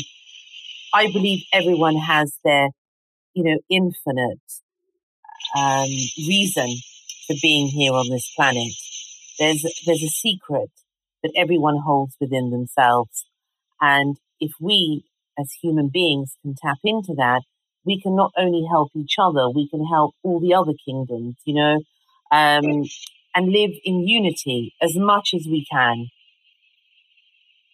I, I think that's beautifully put, and I couldn't agree with you more. And I think I feel like it's um, it's it's really uh, it, it makes me reflect on something that I that I frequently think about and and try to articulate uh, as best I can, which is this the incredible reality that we live in, and and and more so now.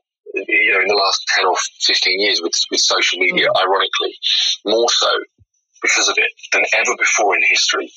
We could literally everything could change overnight. Not even overnight, in the in the blink of an eye. Yes.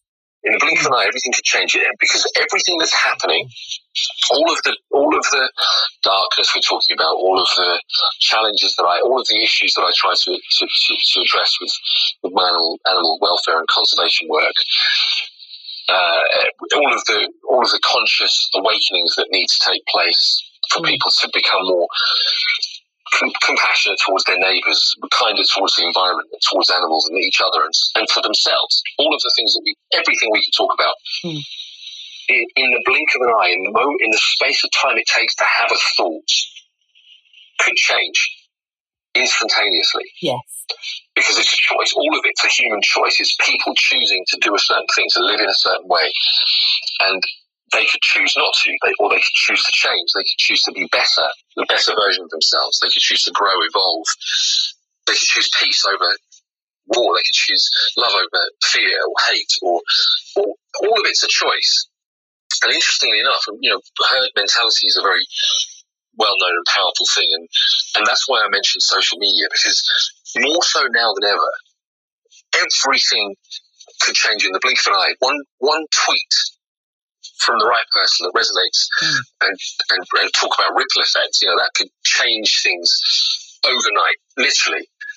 And, and does it sometimes does you know sometimes it's a slightly slower process it's a petition it's a it's a movement it's the, you know the David Attenborough and his mention of, of plastic pollution and all of a sudden everyone's thinking about single use plastics mm. Um, and, and the recycling thing took, took a couple of decades to happen. You know, my my generation came through thinking, learning about the importance of recycling. You know, we're just starting to wake up to it, and and so that's a slow burn. But but these things are happening all the time, and it's just, it's just about when they drop and how fast they drop. But everything could drop everything could happen. Yes. Everything could change. All the, every, and we and the, the, crazy thing about it is that we have in the palm of our hand, literally, mm. by which I mean our phones, we in the palm of our hand have the ability to change everything and choose to take selfies instead. I know, I know. or, or of your dinner. of, of, your dinner and, your, and, and also moan about the train being late. But mm. that's the. I honestly believe that in terms of of, in terms of a conscious shift, mm. so social media has the potential to be the, the, the catalyst that changes everything for the good, but it can be used poorly uh, or, or just misused completely.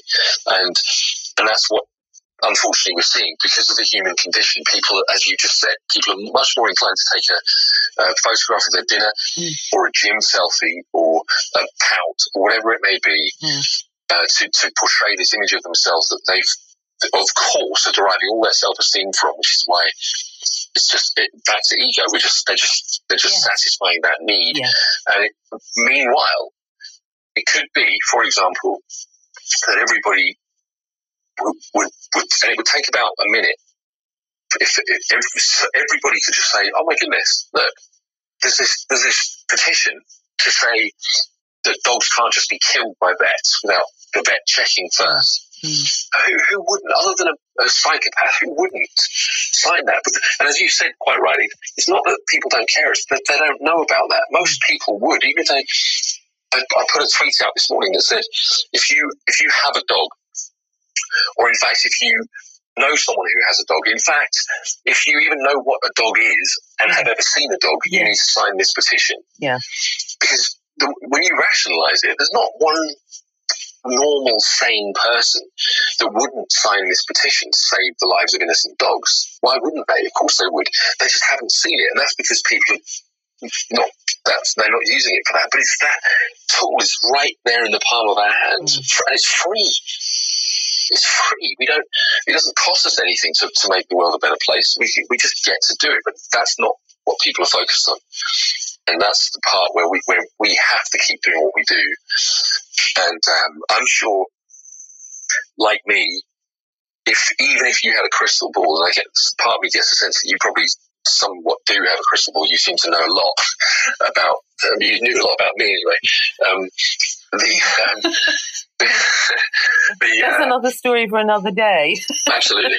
The the um the if you I think like me, if you could see that in the future, mm. what you know, whatever whatever strides, whatever progress we're trying to make, if we if, we, if you could see in the future that you failed, I don't think you'd change anything. I don't think you'd hang your boots up. I think you'd continue. I, I know for a fact if I was to, if someone said to me, hey, I, I hate to tell you this, dude, here's a crystal ball. Mm. This is your future. The animals still get it in the ear, and nothing changes, and actually it gets worse. I would all that would do is make me fight harder for the rest of my life. Yes. Not because I think I can change the future, but because on principle, I know I'm shining the light in the darkness and I'm not going to stop under any circumstances. Even if I know it's futile, I'm never going to stop. but there's always hope, Dan. And I don't think is, it, I don't think it ever is futile. And someone said to me no. a really a, a famous quote by Jesus, actually, and I never understood it. And it was when I was young. And they said to me, "Do you know what Jesus said?" And I said, "No." And apparently, he had said, "Even if you know the world is going to end tomorrow, plant a tree." Yes. And Beautiful. it's the act of planting. But you know, we have these phones, we have technology, but one of the most important things that we forget is that we have ourselves. And we are far more powerful than we could ever imagine if only we would turn the power inside and then emanate that outwards towards humanity and, you know, animals and the plants and our planet it's a, again, it's beautifully put and it, and it articulates far better than I did the, the, the, exact point about the choice we all have. Mm. That's a choice that can be taken for each individual to just be gentle to, to themselves, the world, everyone around them. Simple. Yeah. Be nice. You, you could literally, you could you could fix the world's problems with two words in, and six letters in total, which is be nice. Yeah. Just be and, nice. Be and nice. respectful and respectful. But you know what, Dan? I realise this, and I'm still realising this because I'm no sort of guru or no saint. But unless we are kind to ourselves, firstly, it begins with us. Unless we're kind to ourselves, unless we really respect our own heart, our own soul, we can never respect anybody else. It's impossible. Or get respect from anybody else. No, you're absolutely right. It starts with right. us. It's it's a it's a crucial element, and we, we, we, we've uh, a bit of a theme for us tonight has been quoting other great uh, great people who uh, who say it better than I certainly do, and Buddha Mm. Uh, one of the one of my favourite quotes is, um, "If your compassion doesn't include yourself, then it's incomplete." I I, I know that one. I love that one as well. It's, it's, it's perfect, and, yes. it, and, it's absolutely true. Mm. It's exactly what you're saying, which is self care is is essential, and especially now, mm. especially now because you know this is brutal right now. There's lots yes. of people are suffering in mm. ways that they can't even comprehend, and and uh, lots you know as, uh, as I'm sure you and I are on the same page about the collective consciousness mm. and the, mm. the power of that and the yes. and the collective conscience right now is obviously taking a bit of a battering. Um, very divided nations like our own and the United States in the midst of you know a, a time where arguably we need to come together more than ever. Mm. Um, and you know we it, it's, it's interesting, isn't it? Because there's this phenomenon that often happens in the in the face of a disaster. You see the most beautiful acts of kindness and community and and selflessness in the in the face of things like earthquakes and tsunamis, and it brings out the best in people. Even even you know minor things like you know heavy snowfall, and then suddenly you know the neighbours are shoveling the yard for each other. They've never even spoken before, but they're shoveling shoveling the front path for a woman who lives next door who's a bit a bit doddery mm. or whatever it may be, and and right now, we're, we're probably seeing, uh, again, other than wartime, which is a whole different dynamic and energy anyway, but right now we should be more than ever coming together as a, as a, as a species.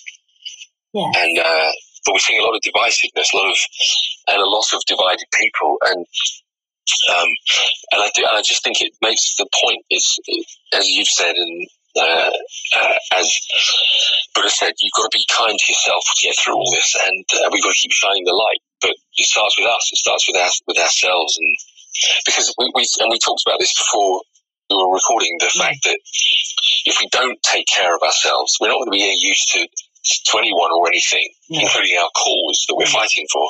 Mm. Will serve no purpose. And it comes back to your pendulum, which always reminds me of the equilibrium. You know, it's like the spirit level. Uh, there's a point in every pendulum. It has to swing on something.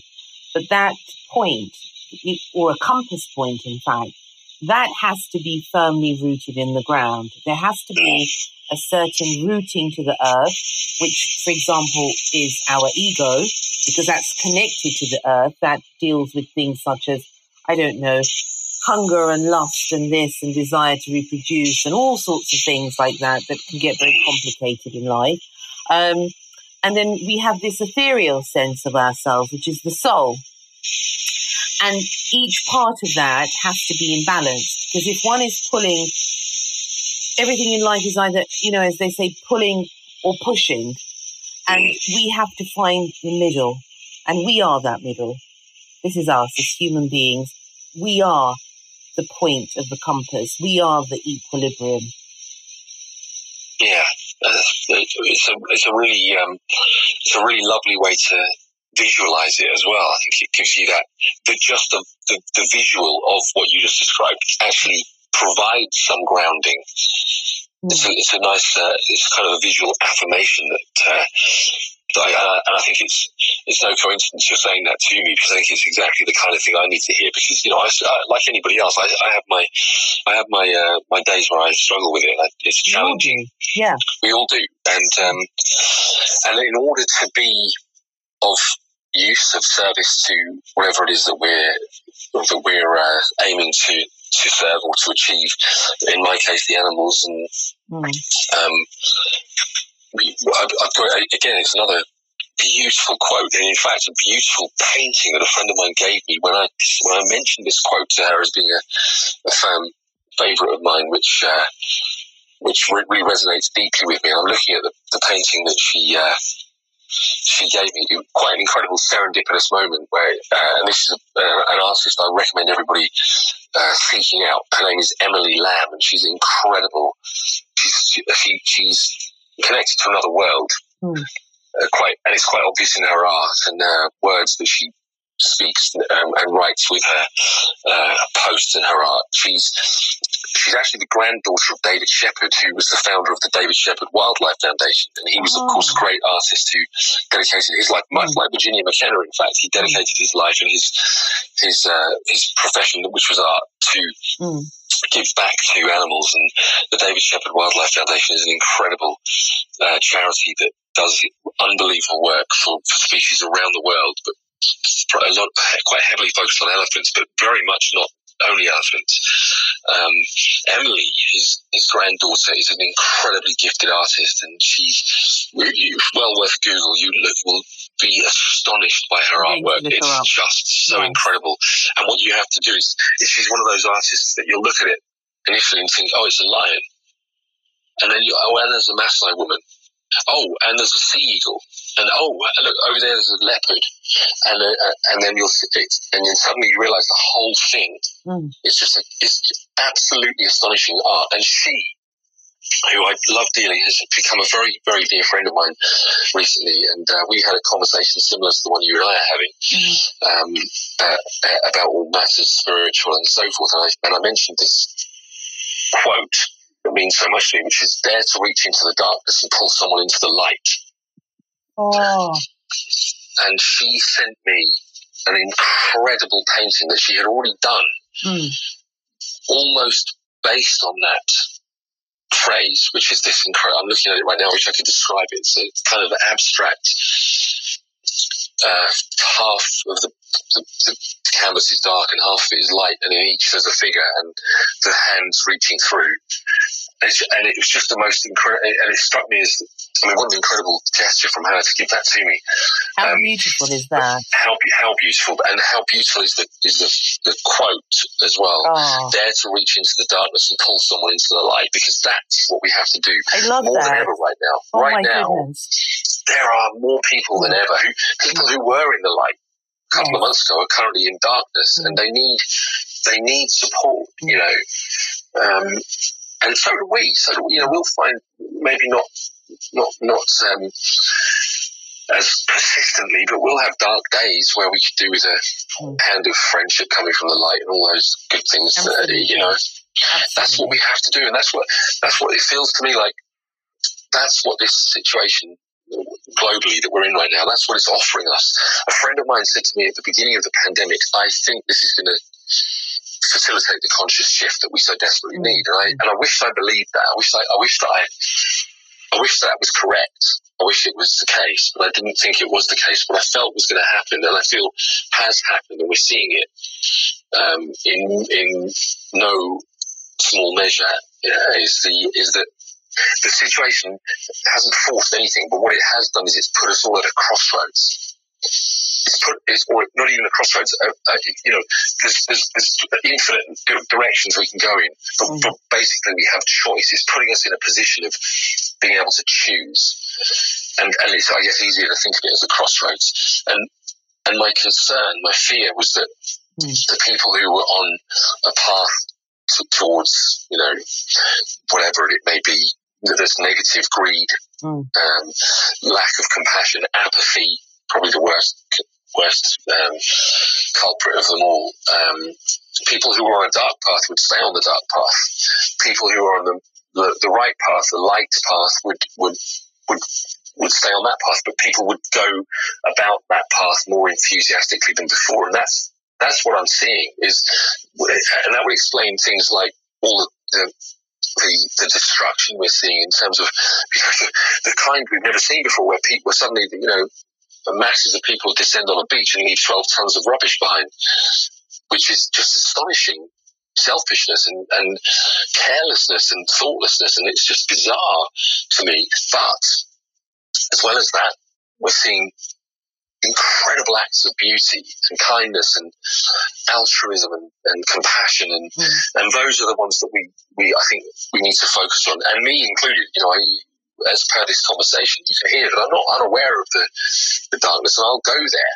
Mm. I'll go there. I need to obviously need to be conscious of not staying there. If, if, you know, if we get get into those sorts of uh, mindsets or conversations, and and especially, I think it's a, a, responsibility we have in a forum like this where people are listening, and they could easily tune in and think, "Oh God, yeah, mm. actually, this is a yeah, things are pretty pretty bad. Well, yeah, they are, but don't forget the pendulum, and yes. and we and and so it be it's a gift. It doesn't. It's not different rules. If it's you know on a global level or just on an individual level, it's the same pendulum. It's the same principles, the same concepts, it, and this could be us just hitting rock bottom as a, as a, as a species, and we're about to push off and go further up into the light than we've ever been before because of this. Because of this, because of all the difficulty, because of all the the uh, adversity that people are facing, the challenges and the, the, the struggles and difficulty, if, if because of those things, we can retrospectively look back in a month, a year, or a decade from now, mm. and we see that we're we live in a more beautiful, caring, compassionate, considerate, kind society and world. Then the history books will soon refer to the pandemic as being the best thing that ever happened to the to the human race. And that's just an example, but but that's that's that's life, right? That's yeah. that's yeah. that's the choice we have with everything that's happening in life, including the big big things like the pandemic or the small things that happen to us on a day to day basis every moment is a crossroads in a way. Every moment, every moment. Every moment is a decision. As you said, you were talking about the phone, that we have this powerful thing in our hands. But imagine the power that we have to make that choice, as you said. Every single moment of our life, we decide what we want to do. Yeah. yeah. How Absolutely. empowering is that? it's incredibly empowering. I think it's the it's the it's the empowerment that people that I, I want to say that they, that they crave, but I don't think they even. Mm. I think the world does such a good job of making them think. The conditioning is so powerful that I don't think people crave that empowerment. I don't think they crave that freedom because they don't even recognize it. They don't see it as an option.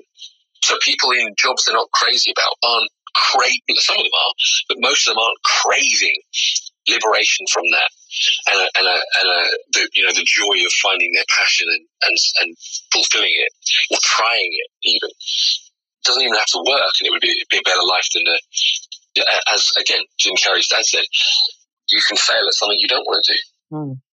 And so, yeah, absolutely. Every moment's a choice and every, all the great thought, thought leaders and thinkers and mm. uh, and and gurus said this. It's, and it's hilarious in a way how I've seen this in my own life where I've I can go 45, nearly 50 years and go and think, oh, right, yeah.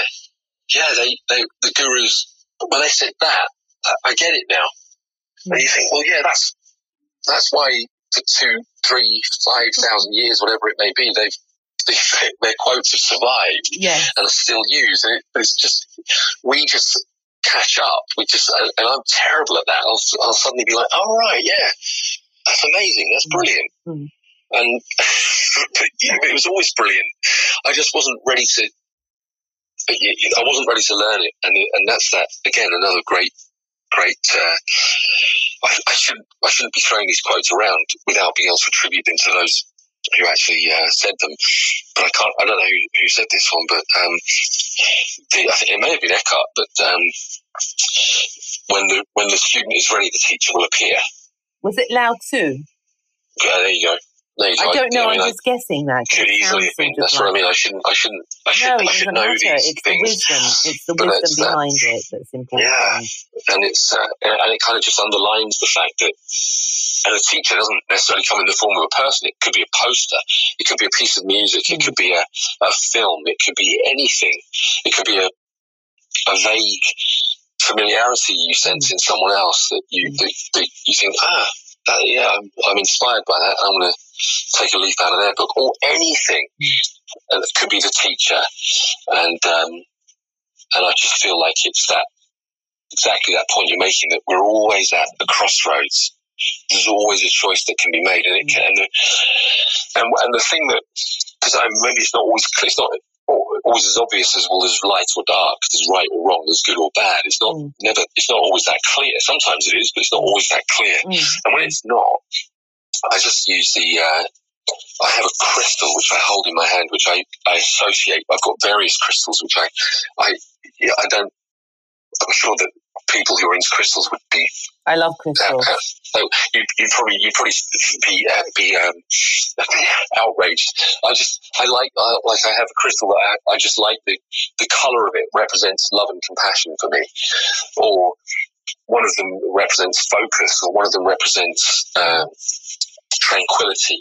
And I'll just hold. One of them in particular, uh, selenium, I think, or selenite. It's beautiful. The white, white one. White crystal, yeah. Mm. And it's um, it's what I associate with my higher self. And it's the one I, when I'm looking for assistance in a decision, I just always revert to the same question, which is which one, which one serves me and helps me towards becoming a better version of myself than I am today. Mm. And, uh, that's, and that's how I make a decision if it's not abundantly clear which way I should go. Because uh, what else can we do? Yes.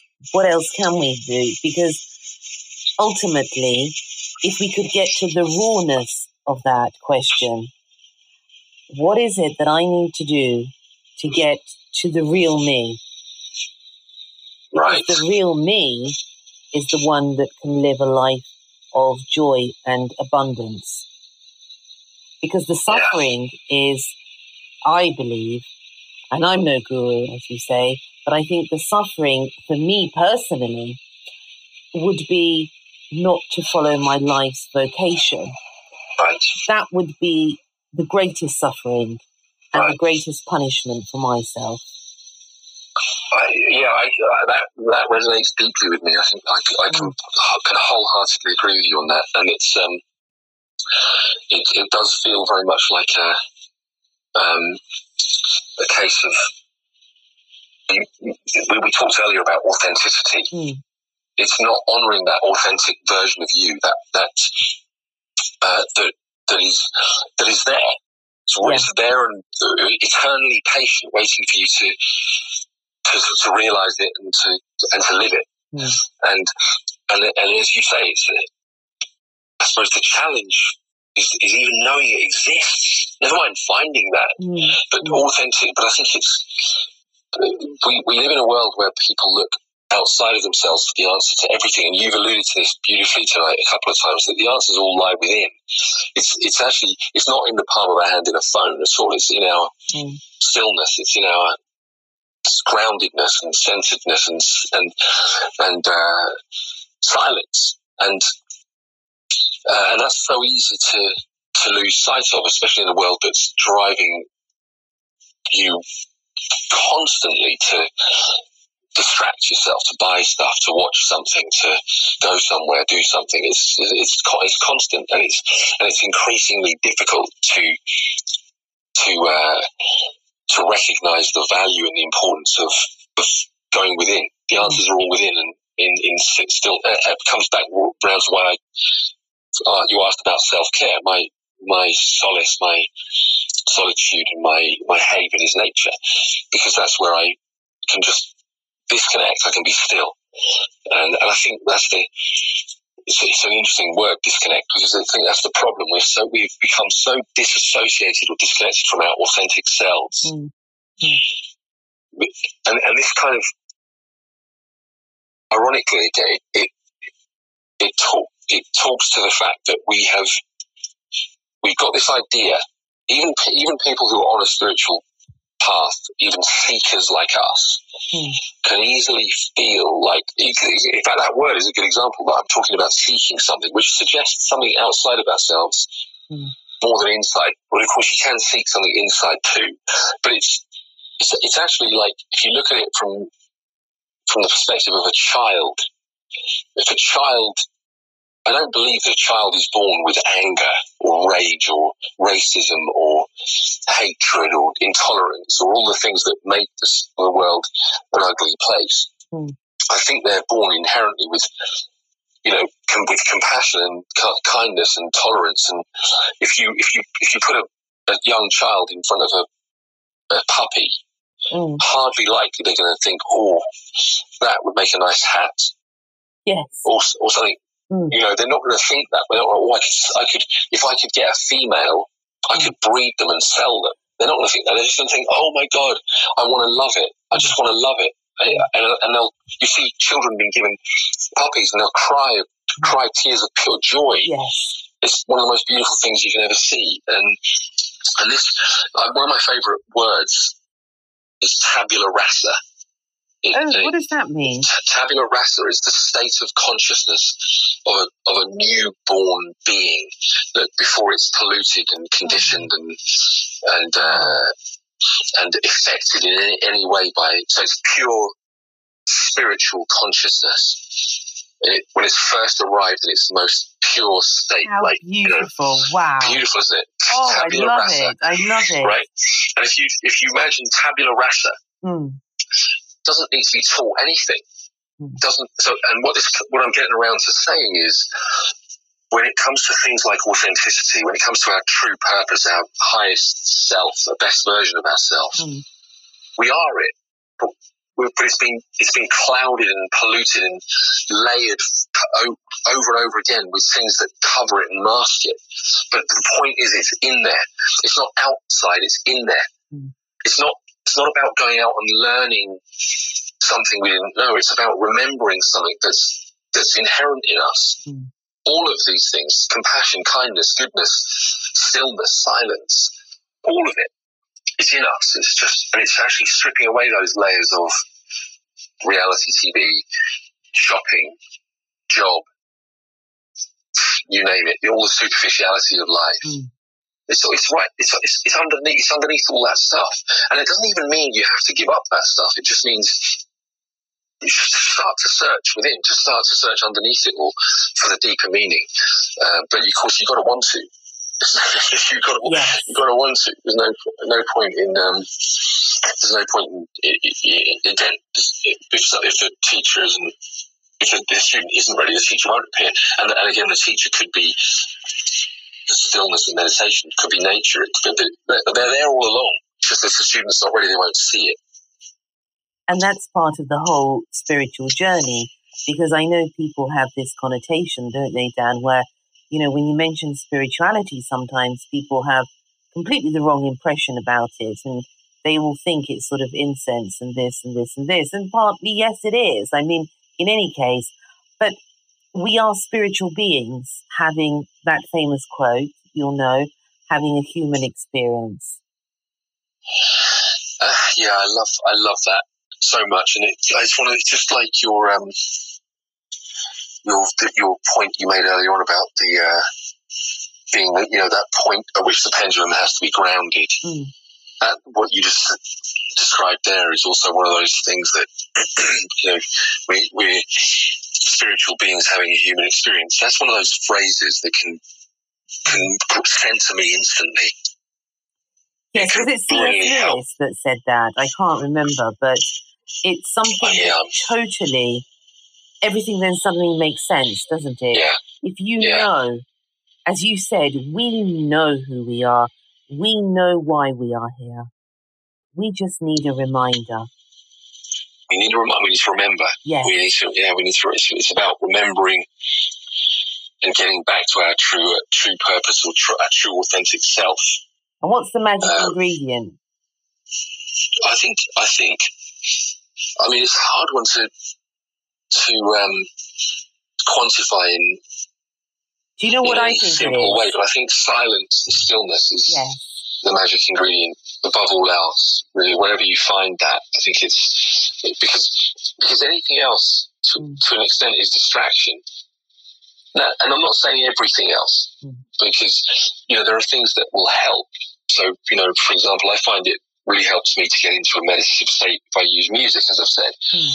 But um, but maybe, maybe I'm, I'm actually holding myself back and maybe sitting in pure silence would be far more profoundly helpful to my spiritual journey.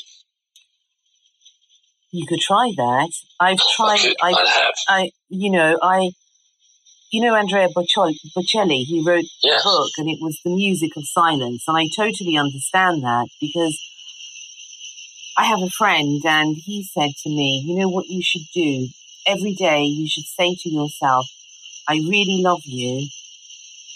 And I mm-hmm. said, Should I? And he said, Yes. I said, I do love me. And he said, No, you should tell yourself because sometimes the soul and the heart and the body forget. So I did this little exercise and I do it every day now. And actually, it's made a huge difference, Dan, mm. because I say, I love you. Don't worry. I do love you.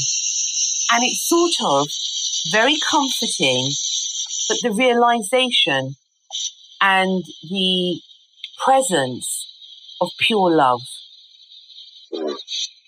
And I think that. unconditional love. Yes, yes, that. That. Yeah, and that's probably the easiest way. Interesting, isn't it? That's fascinating. I've never I've never thought about, about it that way before until you said it, but that's probably the simplest way to practice and experience unconditional love. Mm.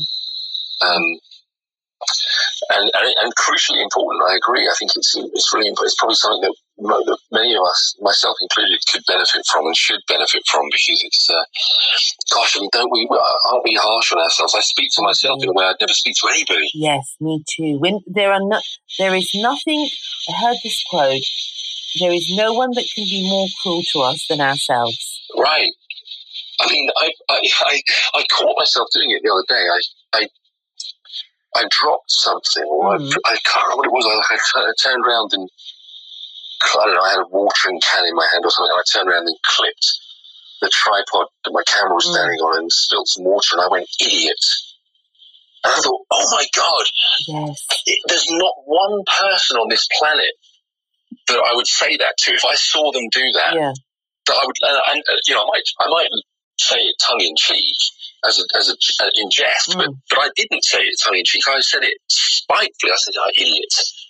I kind of, I thought, who's that? That's horrible. What a nasty piece of work. I wouldn't, I wouldn't yeah. speak to somebody else like that. And I spoke to myself like that. Are you going to That's try the good. love experiment?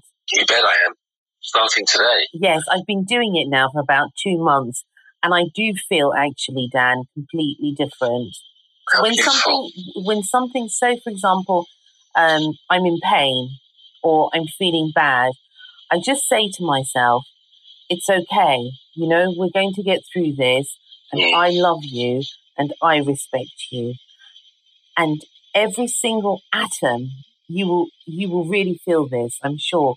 Every single atom in your body, in your soul, begins to rejoice because it's being recognized for the beauty that it is.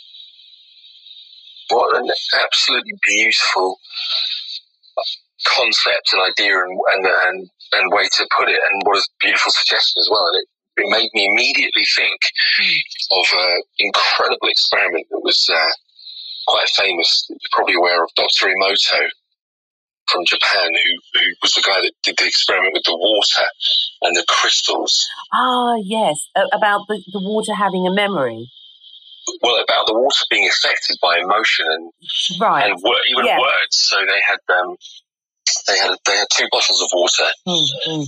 and on one bottle they had the label with the word hate, and on one of them they had the Mm. bottle the label saying love, Yes. and uh, and the, and then they would freeze the water and take photographs of the ice crystals, and it was st- absolutely staggering. There's a book you can actually see a lot of the images on online free of charge anyway.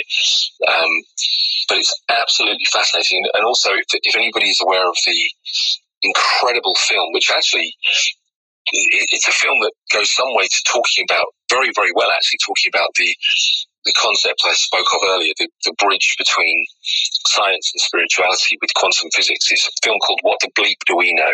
hmm and it's seen that. absolutely incredible. It's an incredible film, especially for somebody like yourself on a spiritual path. It's a, it's an extraordinary film, um, which which really I'll really- that up. brilliantly uh, dem- demonstrates what I'm talking about with regards to the bridge between.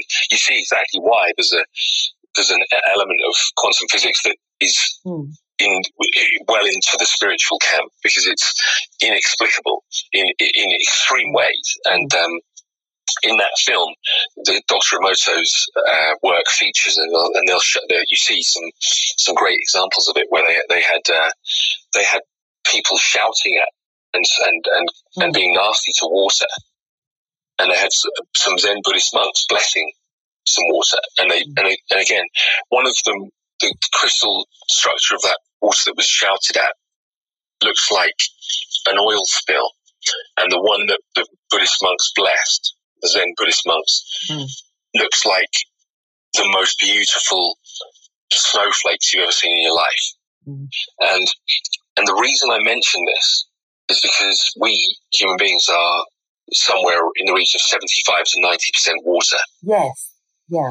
So what you're saying about you know you tell yourself you love Mm. you and every atom in your being changes that would make absolutely perfect sense and we can all see that happen Mm. you know when we're talking to someone about something that makes them feel angry or resentful or whatever made Mm. jealous anything negative and uh, their, and their their entire being changes and then you say hey tell me about your uh, your rescue puppy Mm. I'm the- smiling the- even as you say that you go. now, there you go just because you It's a- said it's a complete shift. It's a complete shift. It's Yes. a complete shift, and it's and, and obvious. It's very obvious when you think about it. And you know, we we we whatever it is, 70, 80, 90 percent water. It's Mm. uh, it's kind of a no brainer, really, when you think of it like that. How beautiful. And, you know, our chat has been absolutely beautiful. And I'm so grateful, really, Dan, for you coming on today. It's amazing. You're amazing. I love your work. I love what you do and what you stand for. And I could talk to you for 50,000 years, really. As you know, we, we've already spoken for 4,000. Easily.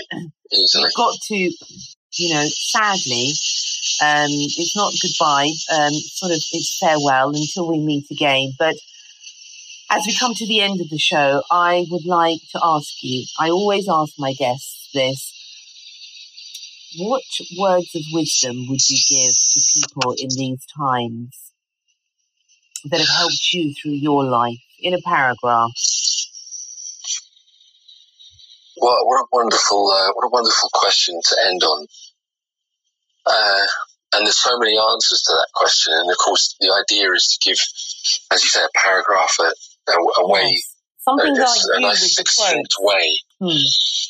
Yeah, I mean, I think I, I think what I would say, especially in this time of strangeness, shall we say, mm. challenge, struggle, uh, and, and, just profound, the profound nature of the, of the times and the world we live in. Mm. Uh, I think that one of the one of the easy situations or habits to fall into is that position of victim, and I do honestly believe, as as as somewhat counterintuitive as it may feel, certainly as we as per that conversation we had about ego doing a good job of getting its claws in and making you think, you know, you want to go a certain way when when perhaps your best well definitely the best thing for you wouldn't be. Mm. In this in this current time, mm. I think the single best way that we can serve ourselves is to ask how we can serve others. I really do. And I think, uh, as I say, it might sound counterintuitive, but I think that I love that. You can't, you can't give something you don't already have. So if you're in a dark place, if you're feeling a victim of circumstance, mm. and you you could you could spend your whole time focusing on how you're going to, uh, you know, uh, straighten things out for yourself. Mm.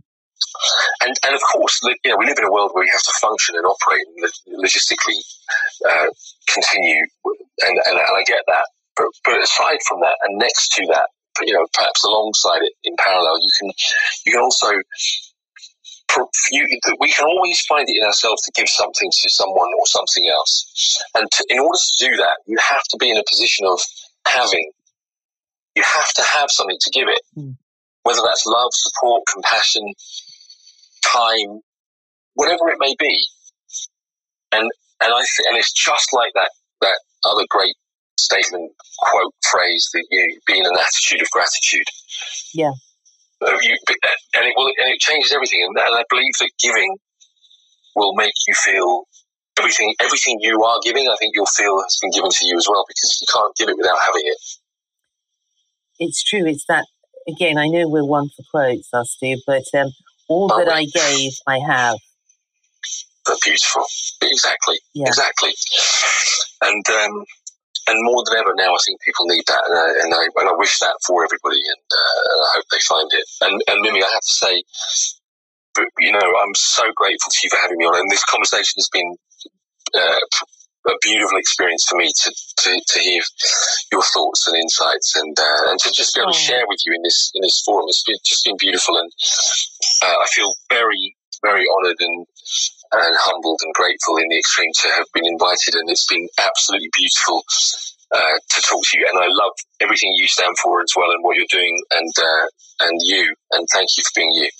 Oh, that's so sweet, and you know, likewise, really, Dan. Um, it's rare to find people that are sort of swinging on a star next to yours and, you know, catching that glimpse of that light. And that's really what I think you are really. You are shining the light. And the honor really is all mine. Thank you so much for coming on. And please come back again um, whenever you like and keep us updated with all the things that you're doing and all the projects that you're doing. And, um, you know, it's been wonderful a beautiful soul. You really are. And for all those listeners out there, if you want to get in contact with Dan and have a look at all his work, where can they do that, Dan? Uh, they can on on Twitter and Instagram. My name is Dan Seven Tenths, and that's seven one zero THS. And the reason for that, hmm. funny enough, this wasn't rehearsed, is because the planet is seven tenths water. Oh my, my goodness, that's amazing. Uh, yeah. And my, my production company is called Seven Tenths Motion Pictures because I've always loved water. And of course, we just ended on talking we about did. the fact that we humans are seven tenths or more yes. water. So Dan710THS on mm. Twitter and Instagram and on Facebook. If you just uh, type Dan Richardson, I think I'll come up.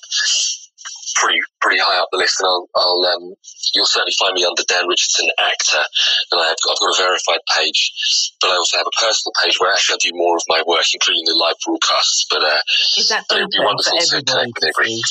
Yes, it is. I'm I'm I'm, uh, I'm at the limit of friends on Facebook, I'm afraid, but I do, but, but we can, um, I'm public. In other words, you can follow and comment and, and interact in any way you like. And, uh, and I would love very much, especially given the, the nature of your podcast. Uh, any of the listeners would be very welcome and it would be an absolute pleasure and an honour to have you follow along and, and become part of that ripple effect we talked about. Beautiful. I love it. And on YouTube as well, isn't it? YouTube is actually, uh, it's called Food for Thought. Food for Thought, okay. Uh, I think there's quite a few uh, YouTube channels called Food for Thought, but the um, our our channel is very new, and if and you you'll, you you probably your best bet is to find it via my Facebook page because we always share it on the Facebook okay. page. Okay. And you're going to send me the link, aren't you? So I can put it in the episode details, and then I uh, will, I will share it on my pages and everything as well. I will indeed. I will send you the petition, the yes. petition link. Yes. Yes, and anything else, any other links you want me to put up there, I will do the same. Oh, that's so kind of you. Thank you. It's, uh, it's such a pleasure and an honour, and um, and as as you know, for all of your uh, wonderful listeners, uh, thank you for for sticking with us for as long as you have, and and spread the love. Yes, spread the love. Thank you. And lots of love to all of you, and lots of love to you, Dan. And to you, Mimi. Lots of love. Thank you all so right much. Then. Bye. Bye. Bye. Bye. Dan Richardson. Extraordinary, exemplary. You know, what people out there do for others really gives you faith in humanity again. Although sometimes bittersweet about all the things that go on out there in the world, there are always some people trying to help. Thank you so much for joining me today. Until next time, take care and lots of love. Thank you for listening to Secrets for an Inspirational Life, brought to you by your host, Mimi Novic. Please remember to subscribe to the podcast and see you in the next episode. For more information about Mimi Novic and her books, music, and inspirational work, take a look at her website www.miminovic.co.uk